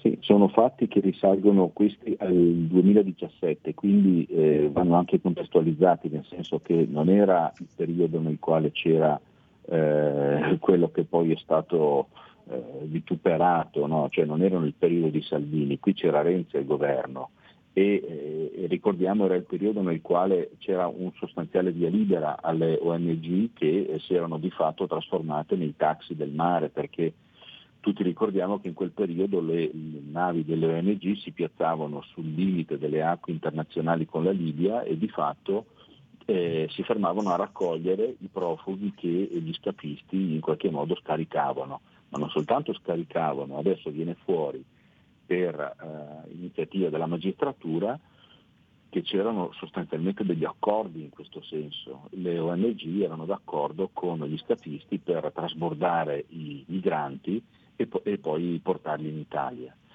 Eh, il fatto di cui abbiamo parlato oggi è particolarmente grave perché come dicevi ci sono delle foto che riprendono lo scapista a bordo della nave della ONG davanti a dei volontari che picchiava, maltrattava e poi eh, ci sono delle foto che ritraggono questo scafista nel porto di Reggio Calabria che eh, gironzolava tranquillamente eh, perché non era stato denunciato né dal comandante, come tu accennavi, né da nessun altro dei volontari che erano a bordo di questa nave. Eh, chiaramente uno si domanda chi ha scattato queste foto, chi poteva essere a bordo eh, dotato di attrezzature, telefonini, possibilità di riprendere, eccetera. Era un agente della questura, della, delle, della polizia, del, dello SCO, del Servizio Centrale Operativo, che si era infiltrato nell'organizzazione, era sotto copertura e ha ehm, fatto questi scatti. Quindi vuol dire che già in partenza le forze dell'ordine avevano il sospetto che eh, ci fosse questo tipo di scambio. E, è un fatto gravissimo, la magistratura ha impiegato quattro anni, il tempo necessario per svolgere le proprie indagini, queste foto sono nel fascicolo dell'inchiesta che è stata chiusa nei giorni scorsi, eh, dovrebbe seguire a breve, forse già oggi, il, la richiesta di rinvio a giudizio per 21 persone, il comandante citato e altri operatori responsabili delle, delle ONG, ma eh, la cosa appunto sorprendente è che questo non è un fatto isolato, proprio questi, la settimana scorsa abbiamo saputo di questo scambio eh, tra soldi e migranti messo in atto dalla ONG dei due ex eh, esponenti dei centri sociali di Venezia, di Marghera, che sono Luca Casarini e Beppe Caccia, loro un, si sono trasformati appunto in un'organizzazione non governativa, avevano affittato una nave, con questa nave andavano in appoggio ad altre navi che raccoglievano i migranti e eh, sempre non è che eh, lo scriviamo noi perché ce lo siamo inventato o perché abbiamo delle fonti di sottobanco, questa è la magistratura, le indagini, dopodiché ci sarà il processo e vedremo che cosa eh, stabilirà il giudice, però al momento gli atti dell'inchiesta dicono che eh, Casarini caricò su questa nave della sua ONG un certo numero di migranti ricevendo in cambio circa 4.000 e, qualche cosa euro per ogni migrante, incassò 125.000 euro per prendere a, a bordo un, un po' di, di, di disperati, poveretti che sono nelle mani di questi trafficanti che cosa dobbiamo dire ancora in aggiunta? Che eh, nei giorni scorsi il ministro Lamorgese, il ministro dell'Interno, è andato alla procura di eh, tribunale a Catania a testimoniare come persona informata dei fatti eh, nell'ambito dell'inchiesta contro l'ex ministro Salvini, ministro dell'Interno, e la Lamorgese stessa ha ammesso che sapevano al Viminale che c'erano questo tipo di accordo sostanzialmente per cui non soltanto le navi delle ONG tiravano a bordo dai barconi, dai barchini, dai gommoni, dai mezzi improvvisati, gli stranieri che partivano, i, i, i poveri disperati che partivano, che sono le vittime di questa situazione, vero? Perché non dobbiamo dimenticare, comunque non soltanto se li tiravano a bordo, ma addirittura aspettavano che gliene portassero altri, perché non volevano fare il viaggio mezzi vuoti, volevano fare il viaggio a pieno carico, perché appunto dovevano ottimizzare i costi, le spese. Eh, è chiaro che eh, da tempo si diceva che c'erano queste cose. In questi giorni, fatalità, si concretizzano una serie di elementi che messi in fila uno dietro l'altro ti danno l'idea che magari non sarà una situazione così generalizzata che ogni volta era così, eccetera, eccetera. Però è chiaro un'altra cosa, che il, dal punto di vista di un paese occidentale come l'Italia, in una posizione geografica così particolare, l'immigrazione, la gestione degli arrivi è un business. Già l'inchiesta di Roma Capitale aveva portato alla luce il fatto che le cooperative in tutta Italia si fossero organizzate in modo tale da sfruttare il sostegno economico che i vari governi davano per l'accoglienza. E adesso scopriamo che oltre a questo filone di business c'è un altro filone che è quello del recupero. Si diceva che le ONG, c'è una grande domanda mai, alla quale non c'è mai stata una risposta chiara perché non c'è eh, diciamo, trasparenza da parte della, delle organizzazioni non governative. Da dove prendono i soldi questi? Cioè, le navi non sono loro e anche se fossero loro devono averle acquistate, devono averle affittate, ci saranno dei, dei noli da qualche parte. Eh, eh, sta, sta andando via di nuovo eh, Stefano, non ti sentiamo di nuovo, vediamo se evidentemente ehm, da come si può capire posizionamento eh, sono pro- problemi Pronto? Ecco, adesso ti sento di nuovo. Bene, io ti sento bene, sì. No, dicevo, eh, una delle grandi domande insolute è da dove prendono i soldi le ONG. Le ONG eh, devono affittare le navi, le devono comprare, devono pagare gli equipaggi. Eh, è chiaro che anche qui c'è un mercato e eh, la Procura negli atti della, de, di questa inchiesta del Tribunale di, di Trapani eh, è scritto nero su bianco che ehm, le organizzazioni non governative miravano a fare delle operazioni clamorose per far parlare sempre più di sé e per eh, attirare in qualche modo un numero crescente di finanziatori, magari tanta gente in buona fede, io non voglio discutere che sia tutto un, un filone di, di malaffare, però è chiaro che eh, è chiaro che c'è, c'è un giro da fare, c'è un business e come dicevamo all'inizio non è semplicemente un'operazione di buon cuore o di, o di solidarietà. Ecco, o, appunto, scusami Antonio, ti, purtroppo siamo in chiusura, abbiamo ancora un minuto. Volevo, approfittare per chiederti, non c'è un deficit uh, sul fronte delle indagini? Perché te, queste sono cose che il giornale come il tuo più volte ci sono state insomma inchieste, articoli, anche i nostri ascoltatori, mi ricordo poi uh, c'era un, sul web c'era quel ragazzo che faceva vedere uh, gli spostamenti del delle, delle ONG, eccetera.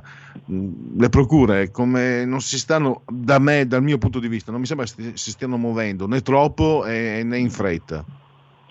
Allora, in fretta devo dire di no, eh, perché le, questo lo dicono le date, nel senso che le foto in questione sono del 2017, siamo nel 2021, sono passati quattro anni, quindi diciamo non è che c'è, eh, è un filone sul quale c'è una grande accelerazione.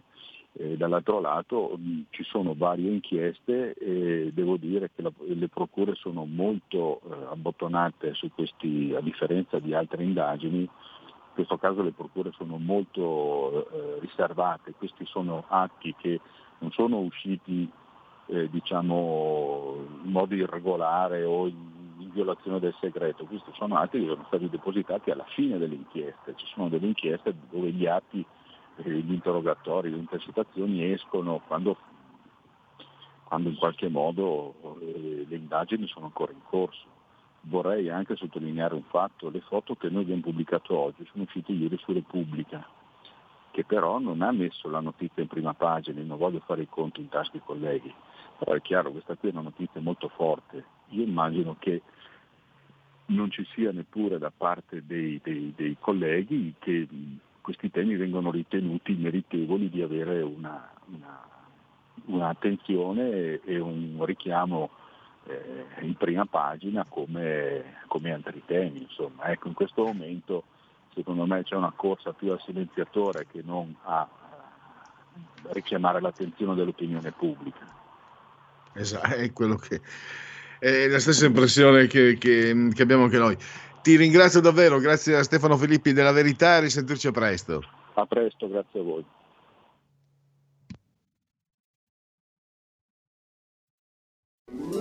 Stai ascoltando RPL. La tua voce libera, senza filtri né censura. La tua radio.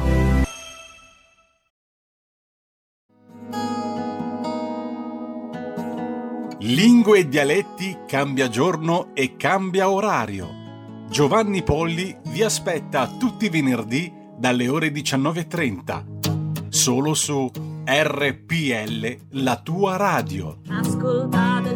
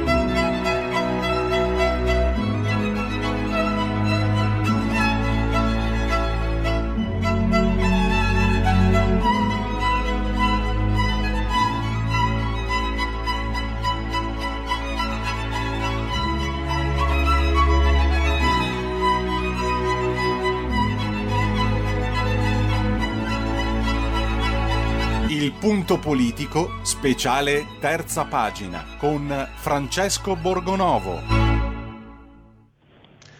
Attente donne perché è arrivato il donnismo, donne che odiano le donne e non solo donne. Eh, ne ha parlato oggi, ne parla oggi mh, sulle pagine della verità il vice direttore eh, Francesco Borgonovo che abbiamo in linea. Ciao Francesco, benvenuto ai nostri microfoni. Eccoci, ben ritrovati, buon pomeriggio a tutti.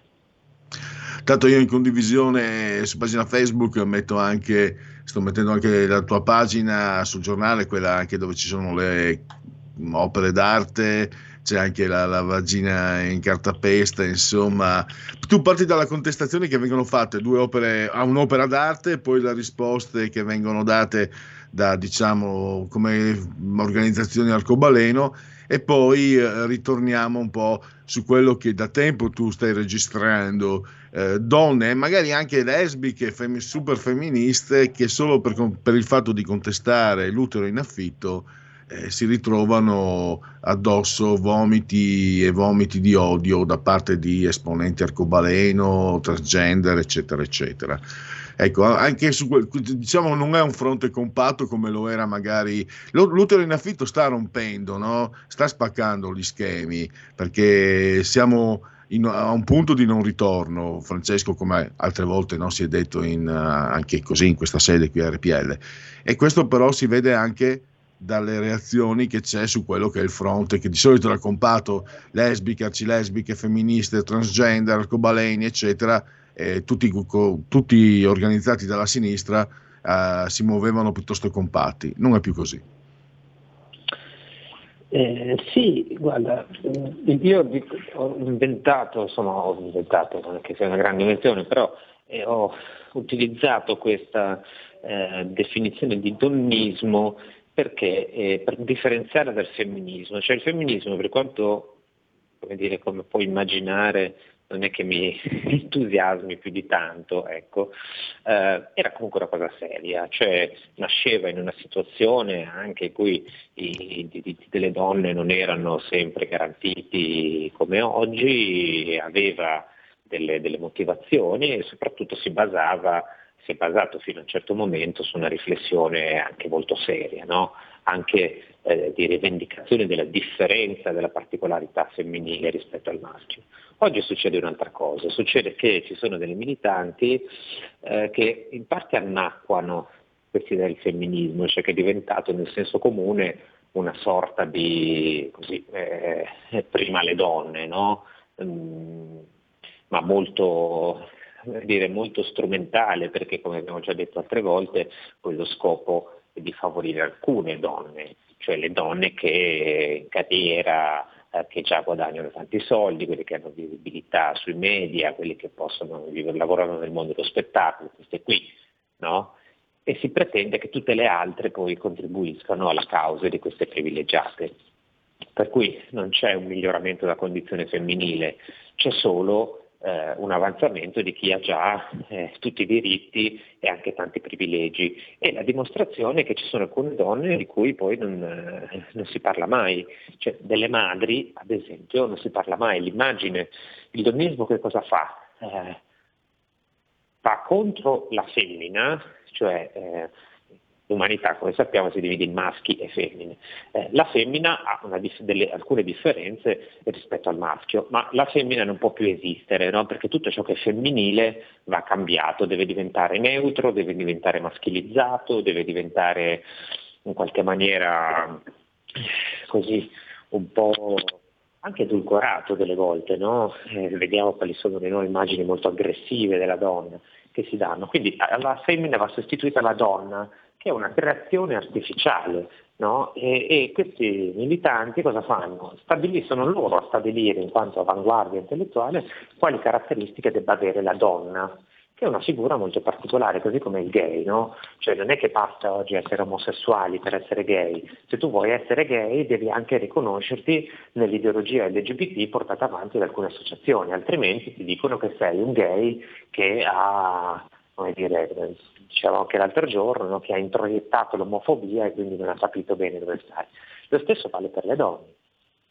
Se tu sei femmina, no? ma non ti riconosci in questa specie di donnismo militante, no? Eh, che, che nella conflittualità con gli uomini, nel ripudio della maternità, che è il male assoluto per queste femministe, per queste presunte femministe, e allora non sei neanche degna di essere una donna e lo vediamo quotidianamente no, nel modo in cui attaccano insultano le donne che non si riconoscono eh, in, in, in, questo modello e non solo quello, tutti i discorsi che riguardano le donne che non corrispondono all'ideologia ufficiale. Per questo tu dici che per tutelare le donne magari è giusto anche tutelare le mamme, cominciare da quelle che in questi mesi hanno fatto fatica, sono dovute prendere cura dei figli e quant'altro, ti guardano come se fossi un, uh, un retrogrado, bigotto, patriarcale, no? perché la, guai a ridurre la donna a mamma. Cioè, io penso che invece la grande differenza e la cosa in più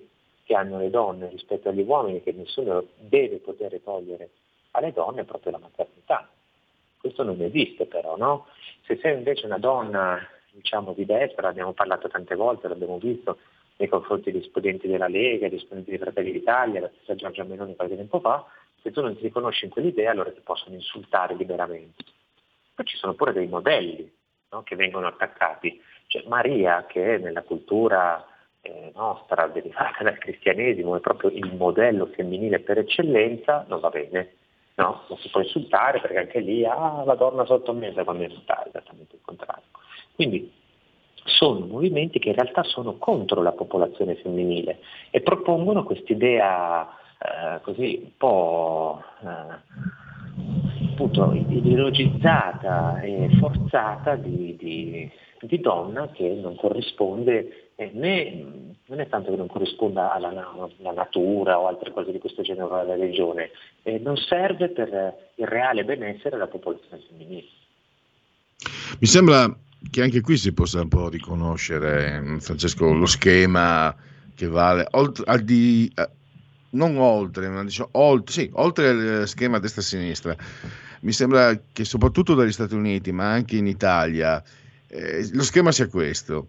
L'elite maturano un determinato tipo di, chiamiamola, sensibilità sociale, quindi rivedere, non so, anche eh, con le statue di Cristoforo Colombo per gli scritti, i suoi scritti sui nativi americani, eccetera, eccetera, e, que- pretendono a quel punto però non solo che le loro eh, idee, rivisitazioni siano condivise, perché sono nobili, giuste, fantastiche, ma che chi, diciamo, il popolo ne, ne subisca le conseguenze perché per esempio il fatto di sentirsi in colpa di dover accogliere milioni, milioni, milioni, milioni di migranti, chiaramente l'abbiamo detto un miliardo di volte, eh beh, danneggia chi? Chi, sta, chi, vive in periferia, chi si, chi si, vede, chi prima prendeva 1500 euro in fabbrica, poi il mercato del lavoro drogato anche dalla crisi ma anche dalla concorrenza dei migranti, adesso arriva se no 1200. Eh, cioè, non sto, non sto facendo, ecco qui non faccio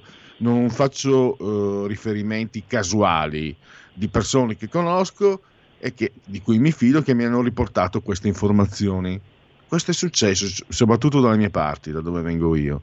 Eh, mi sembra sia sempre questo schema qua, così adesso eh, l'utero in affitto, che è una nobile, eccetera, eccetera, che ne facciano, diciamo, che, che ne subiscano le, povere, eh, le, conseguenze le ragazze più povere, che si vedranno sotto, non sottoposte, che saranno in qualche modo quasi spinte, portate a un'esperienza che eh, lasciamo immaginare dove, anche, eh, dove ci sia il rischio che possa condurre no? avere in, nel grembo un bambino e poi venderlo io non, non, sto giudicando, non sto, se qualcuno l'ha fatto, io non lo giudico, però non penso sia un'esperienza leggera e che sia da, da, da affrontare solamente con i crismi dell'ideologia, no? come stanno facendo queste persone.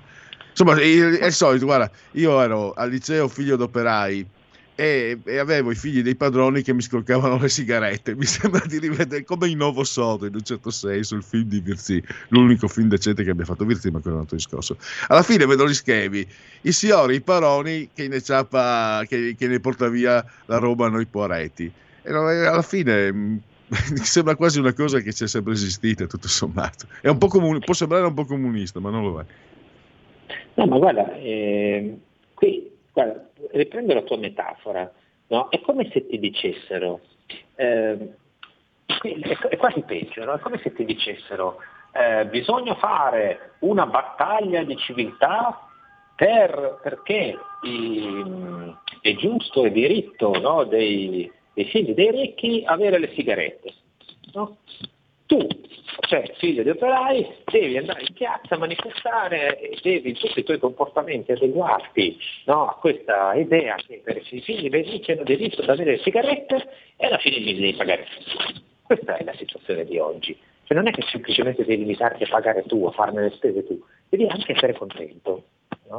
Questa è la situazione, perché poi eh, alla fine anche quando si fanno, cioè, io penso che esistano no? persone, eh, come esisteranno persone omosessuali di tutte le condizioni economiche, o sbaglio, no? ci saranno quelli più ricchi, quelli più poveri, quelli che, cioè, e alla fine chi è che paga però, chi è che può permettersi di pagare eh, per avere figli tramite utili in affitto? I più ricchi.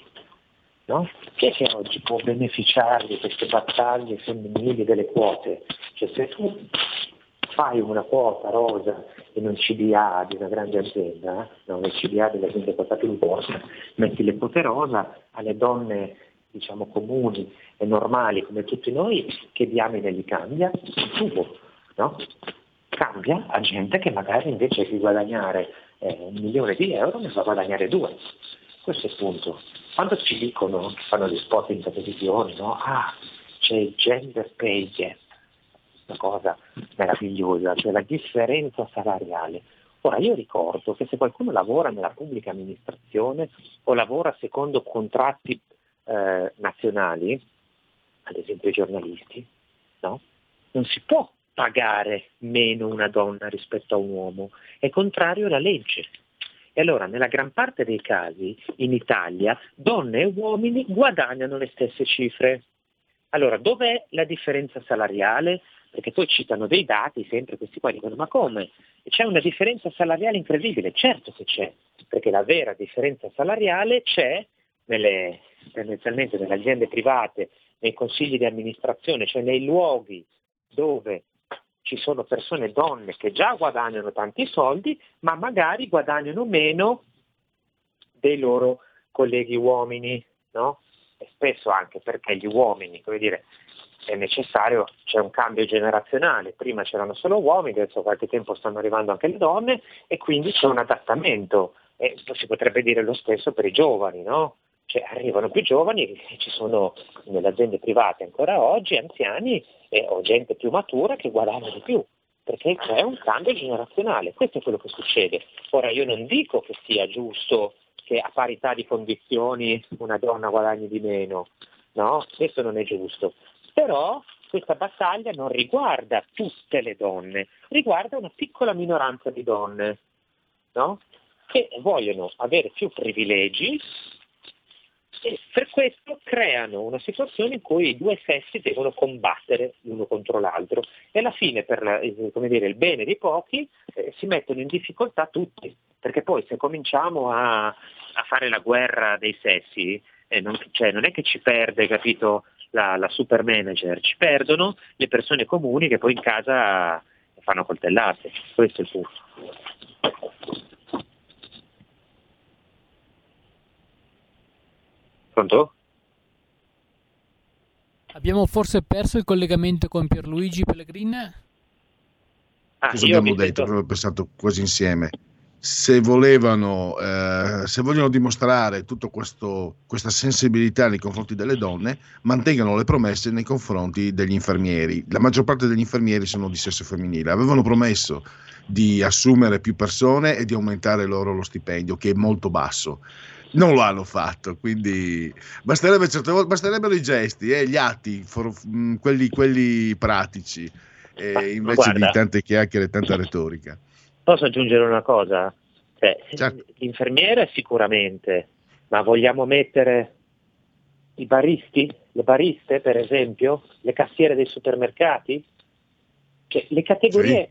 da tutelare oggi sono queste, no? le insegnanti, no? Non eh, stare lì a fare questi discorsi su eh, le, le, capito, le quote e queste menate qua e mettiamo i soldi del recovery fund per il gender pay gap.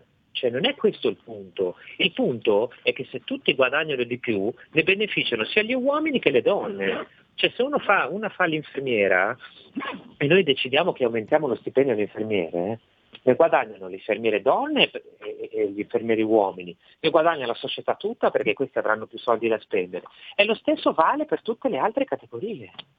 Cioè, lo stesso vale per tutte le altre categorie. Bisogna aumentare, se tu aumenti e migliori le condizioni economiche delle persone, le condizioni sociali, sia donne che uomini ne traggono beneficio, tutti, tutti in una maniera giusta. Se tu fai, eh, mettiamo no, la quota di qui, la cosa di là, eh, cioè, eh, che gliene frega la gente se ci sono o meno, il ministro del PD, donne, no? E il punto però sempre lì, siamo sempre lì e eh, le madri e alcune categorie passano sempre in secondo piano e secondo me è giusto.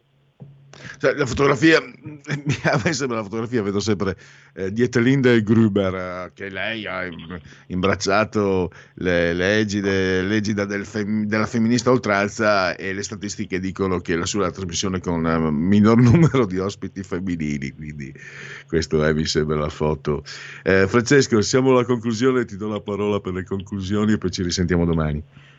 No, ma ripeto, le conclusioni le abbiamo già tratte, io credo che qui il punto non sia mettere maschi e femmine gli uni contro gli altri, il punto sia migliorare le condizioni di tutta la popolazione e, e, e rendersi conto che ci sono delle categorie oggi che subiscono, cioè eh, da appunto, le infermiere, l'insegnante, la ristorazione, ai dipendenti pubblici che lavorano in certe situazioni magari anche a rischio, cioè va migliorata la condizione economica di tutte queste persone, eh, senza differenze di di, di, di sesso va fatta a prescindere perché ci sono, come dire, abbiamo patito troppo la crisi.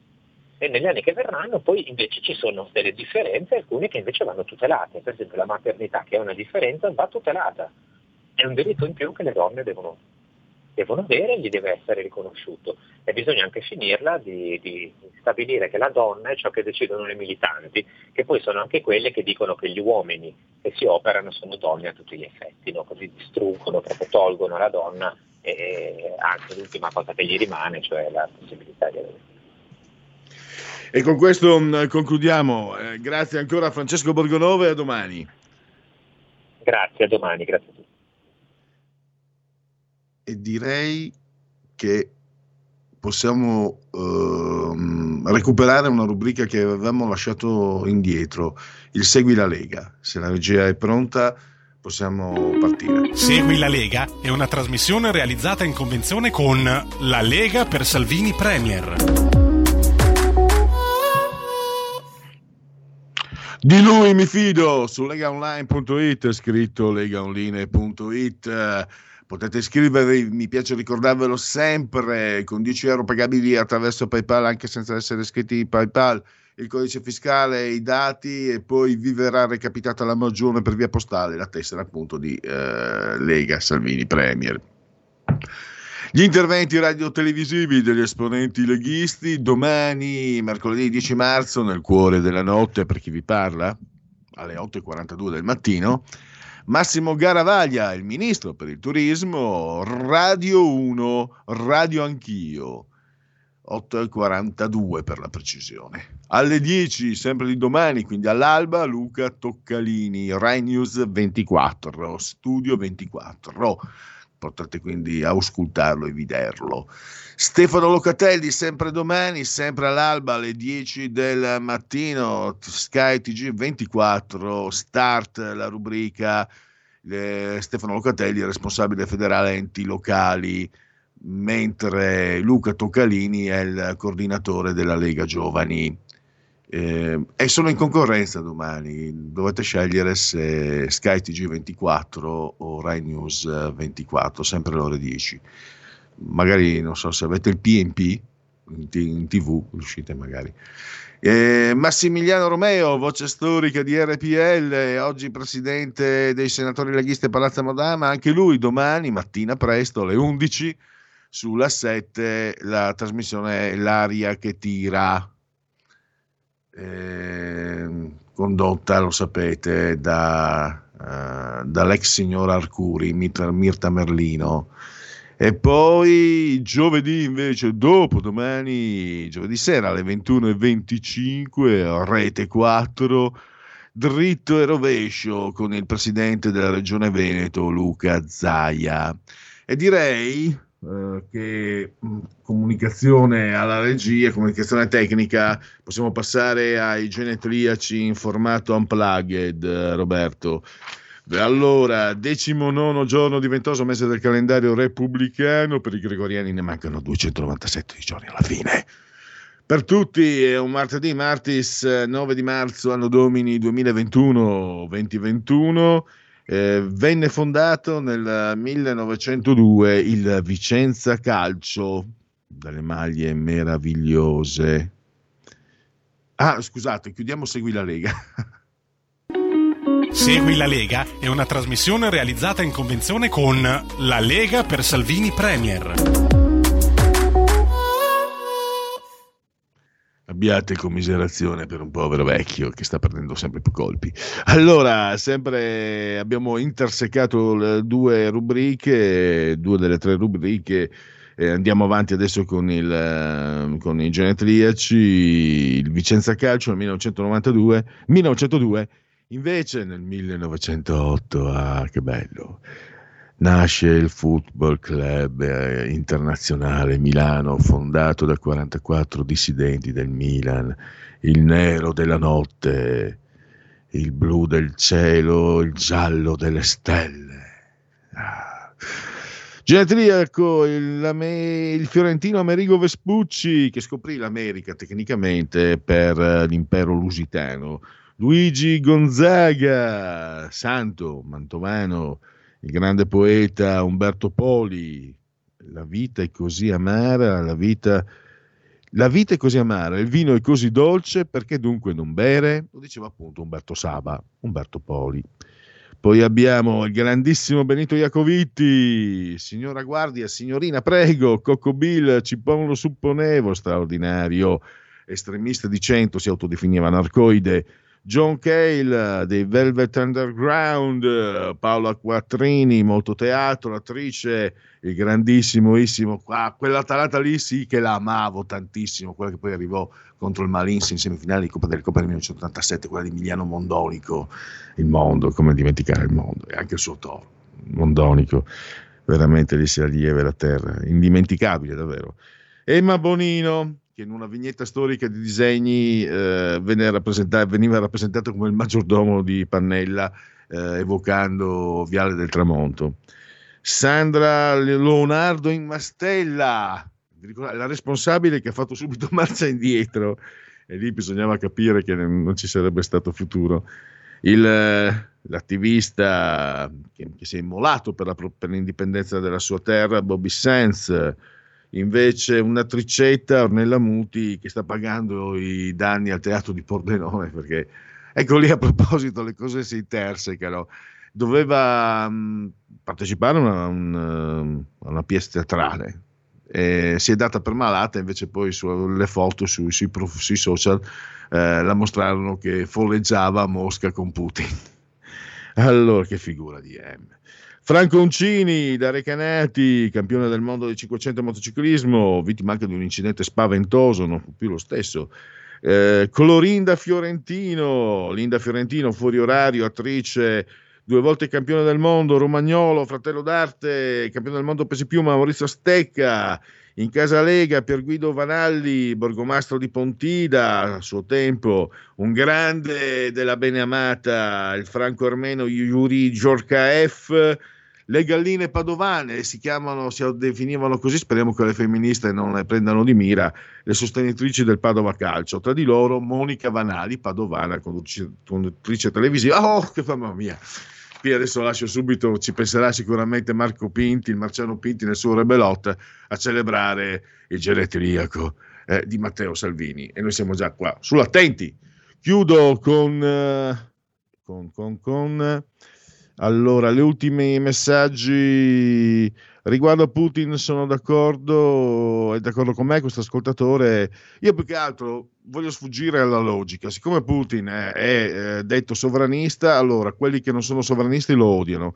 E mentre noi che siamo sovranisti dovremmo volergli bene. Vorrei, vorrei ragionare con la mia testa prima di dire sì, sì, no, no a Putin. Per me Putin non è santo subito, per me Putin non è un demonio. Aspetta un attimo. Mario ha esposto all'ascoltatore la sua idea io sono d'accordo non del tutto, però, perché ho una visione un po' diversa. Ecco, io vorrei quello, vorrei che non è perché eh, indosso la, la, maglietta di un colore, tutto quello che è organico quel colore deve essere buono. Anche la polizia spagnola ha manganellato pure le donne anziane, non si dice donne vecchie. E, mm, io mi sono un po' rotto della vicenda vaccini, mentre vorrei che si tornasse a colpire duro sul problema immigrazione e immigrati clandestini. Sarò populista tant'è, Fabio da Vercelli, che eh, mi sorprende. Forza Fiorentina. Oh, Fiorentina. E chiudiamo allora il Marciano Pinti, meno 4, eh, meno 4 all'Apocalisse. Adesso c'è Pop Economia con Carlo Cambi e Alessandra Mori. Buon proseguimento, grazie a Roberto Colombo, assolutore di comando di tecnica, grazie a tutti voi per aver scelto anche oggi il punto politico di RPL. Avete ascoltato il punto politico.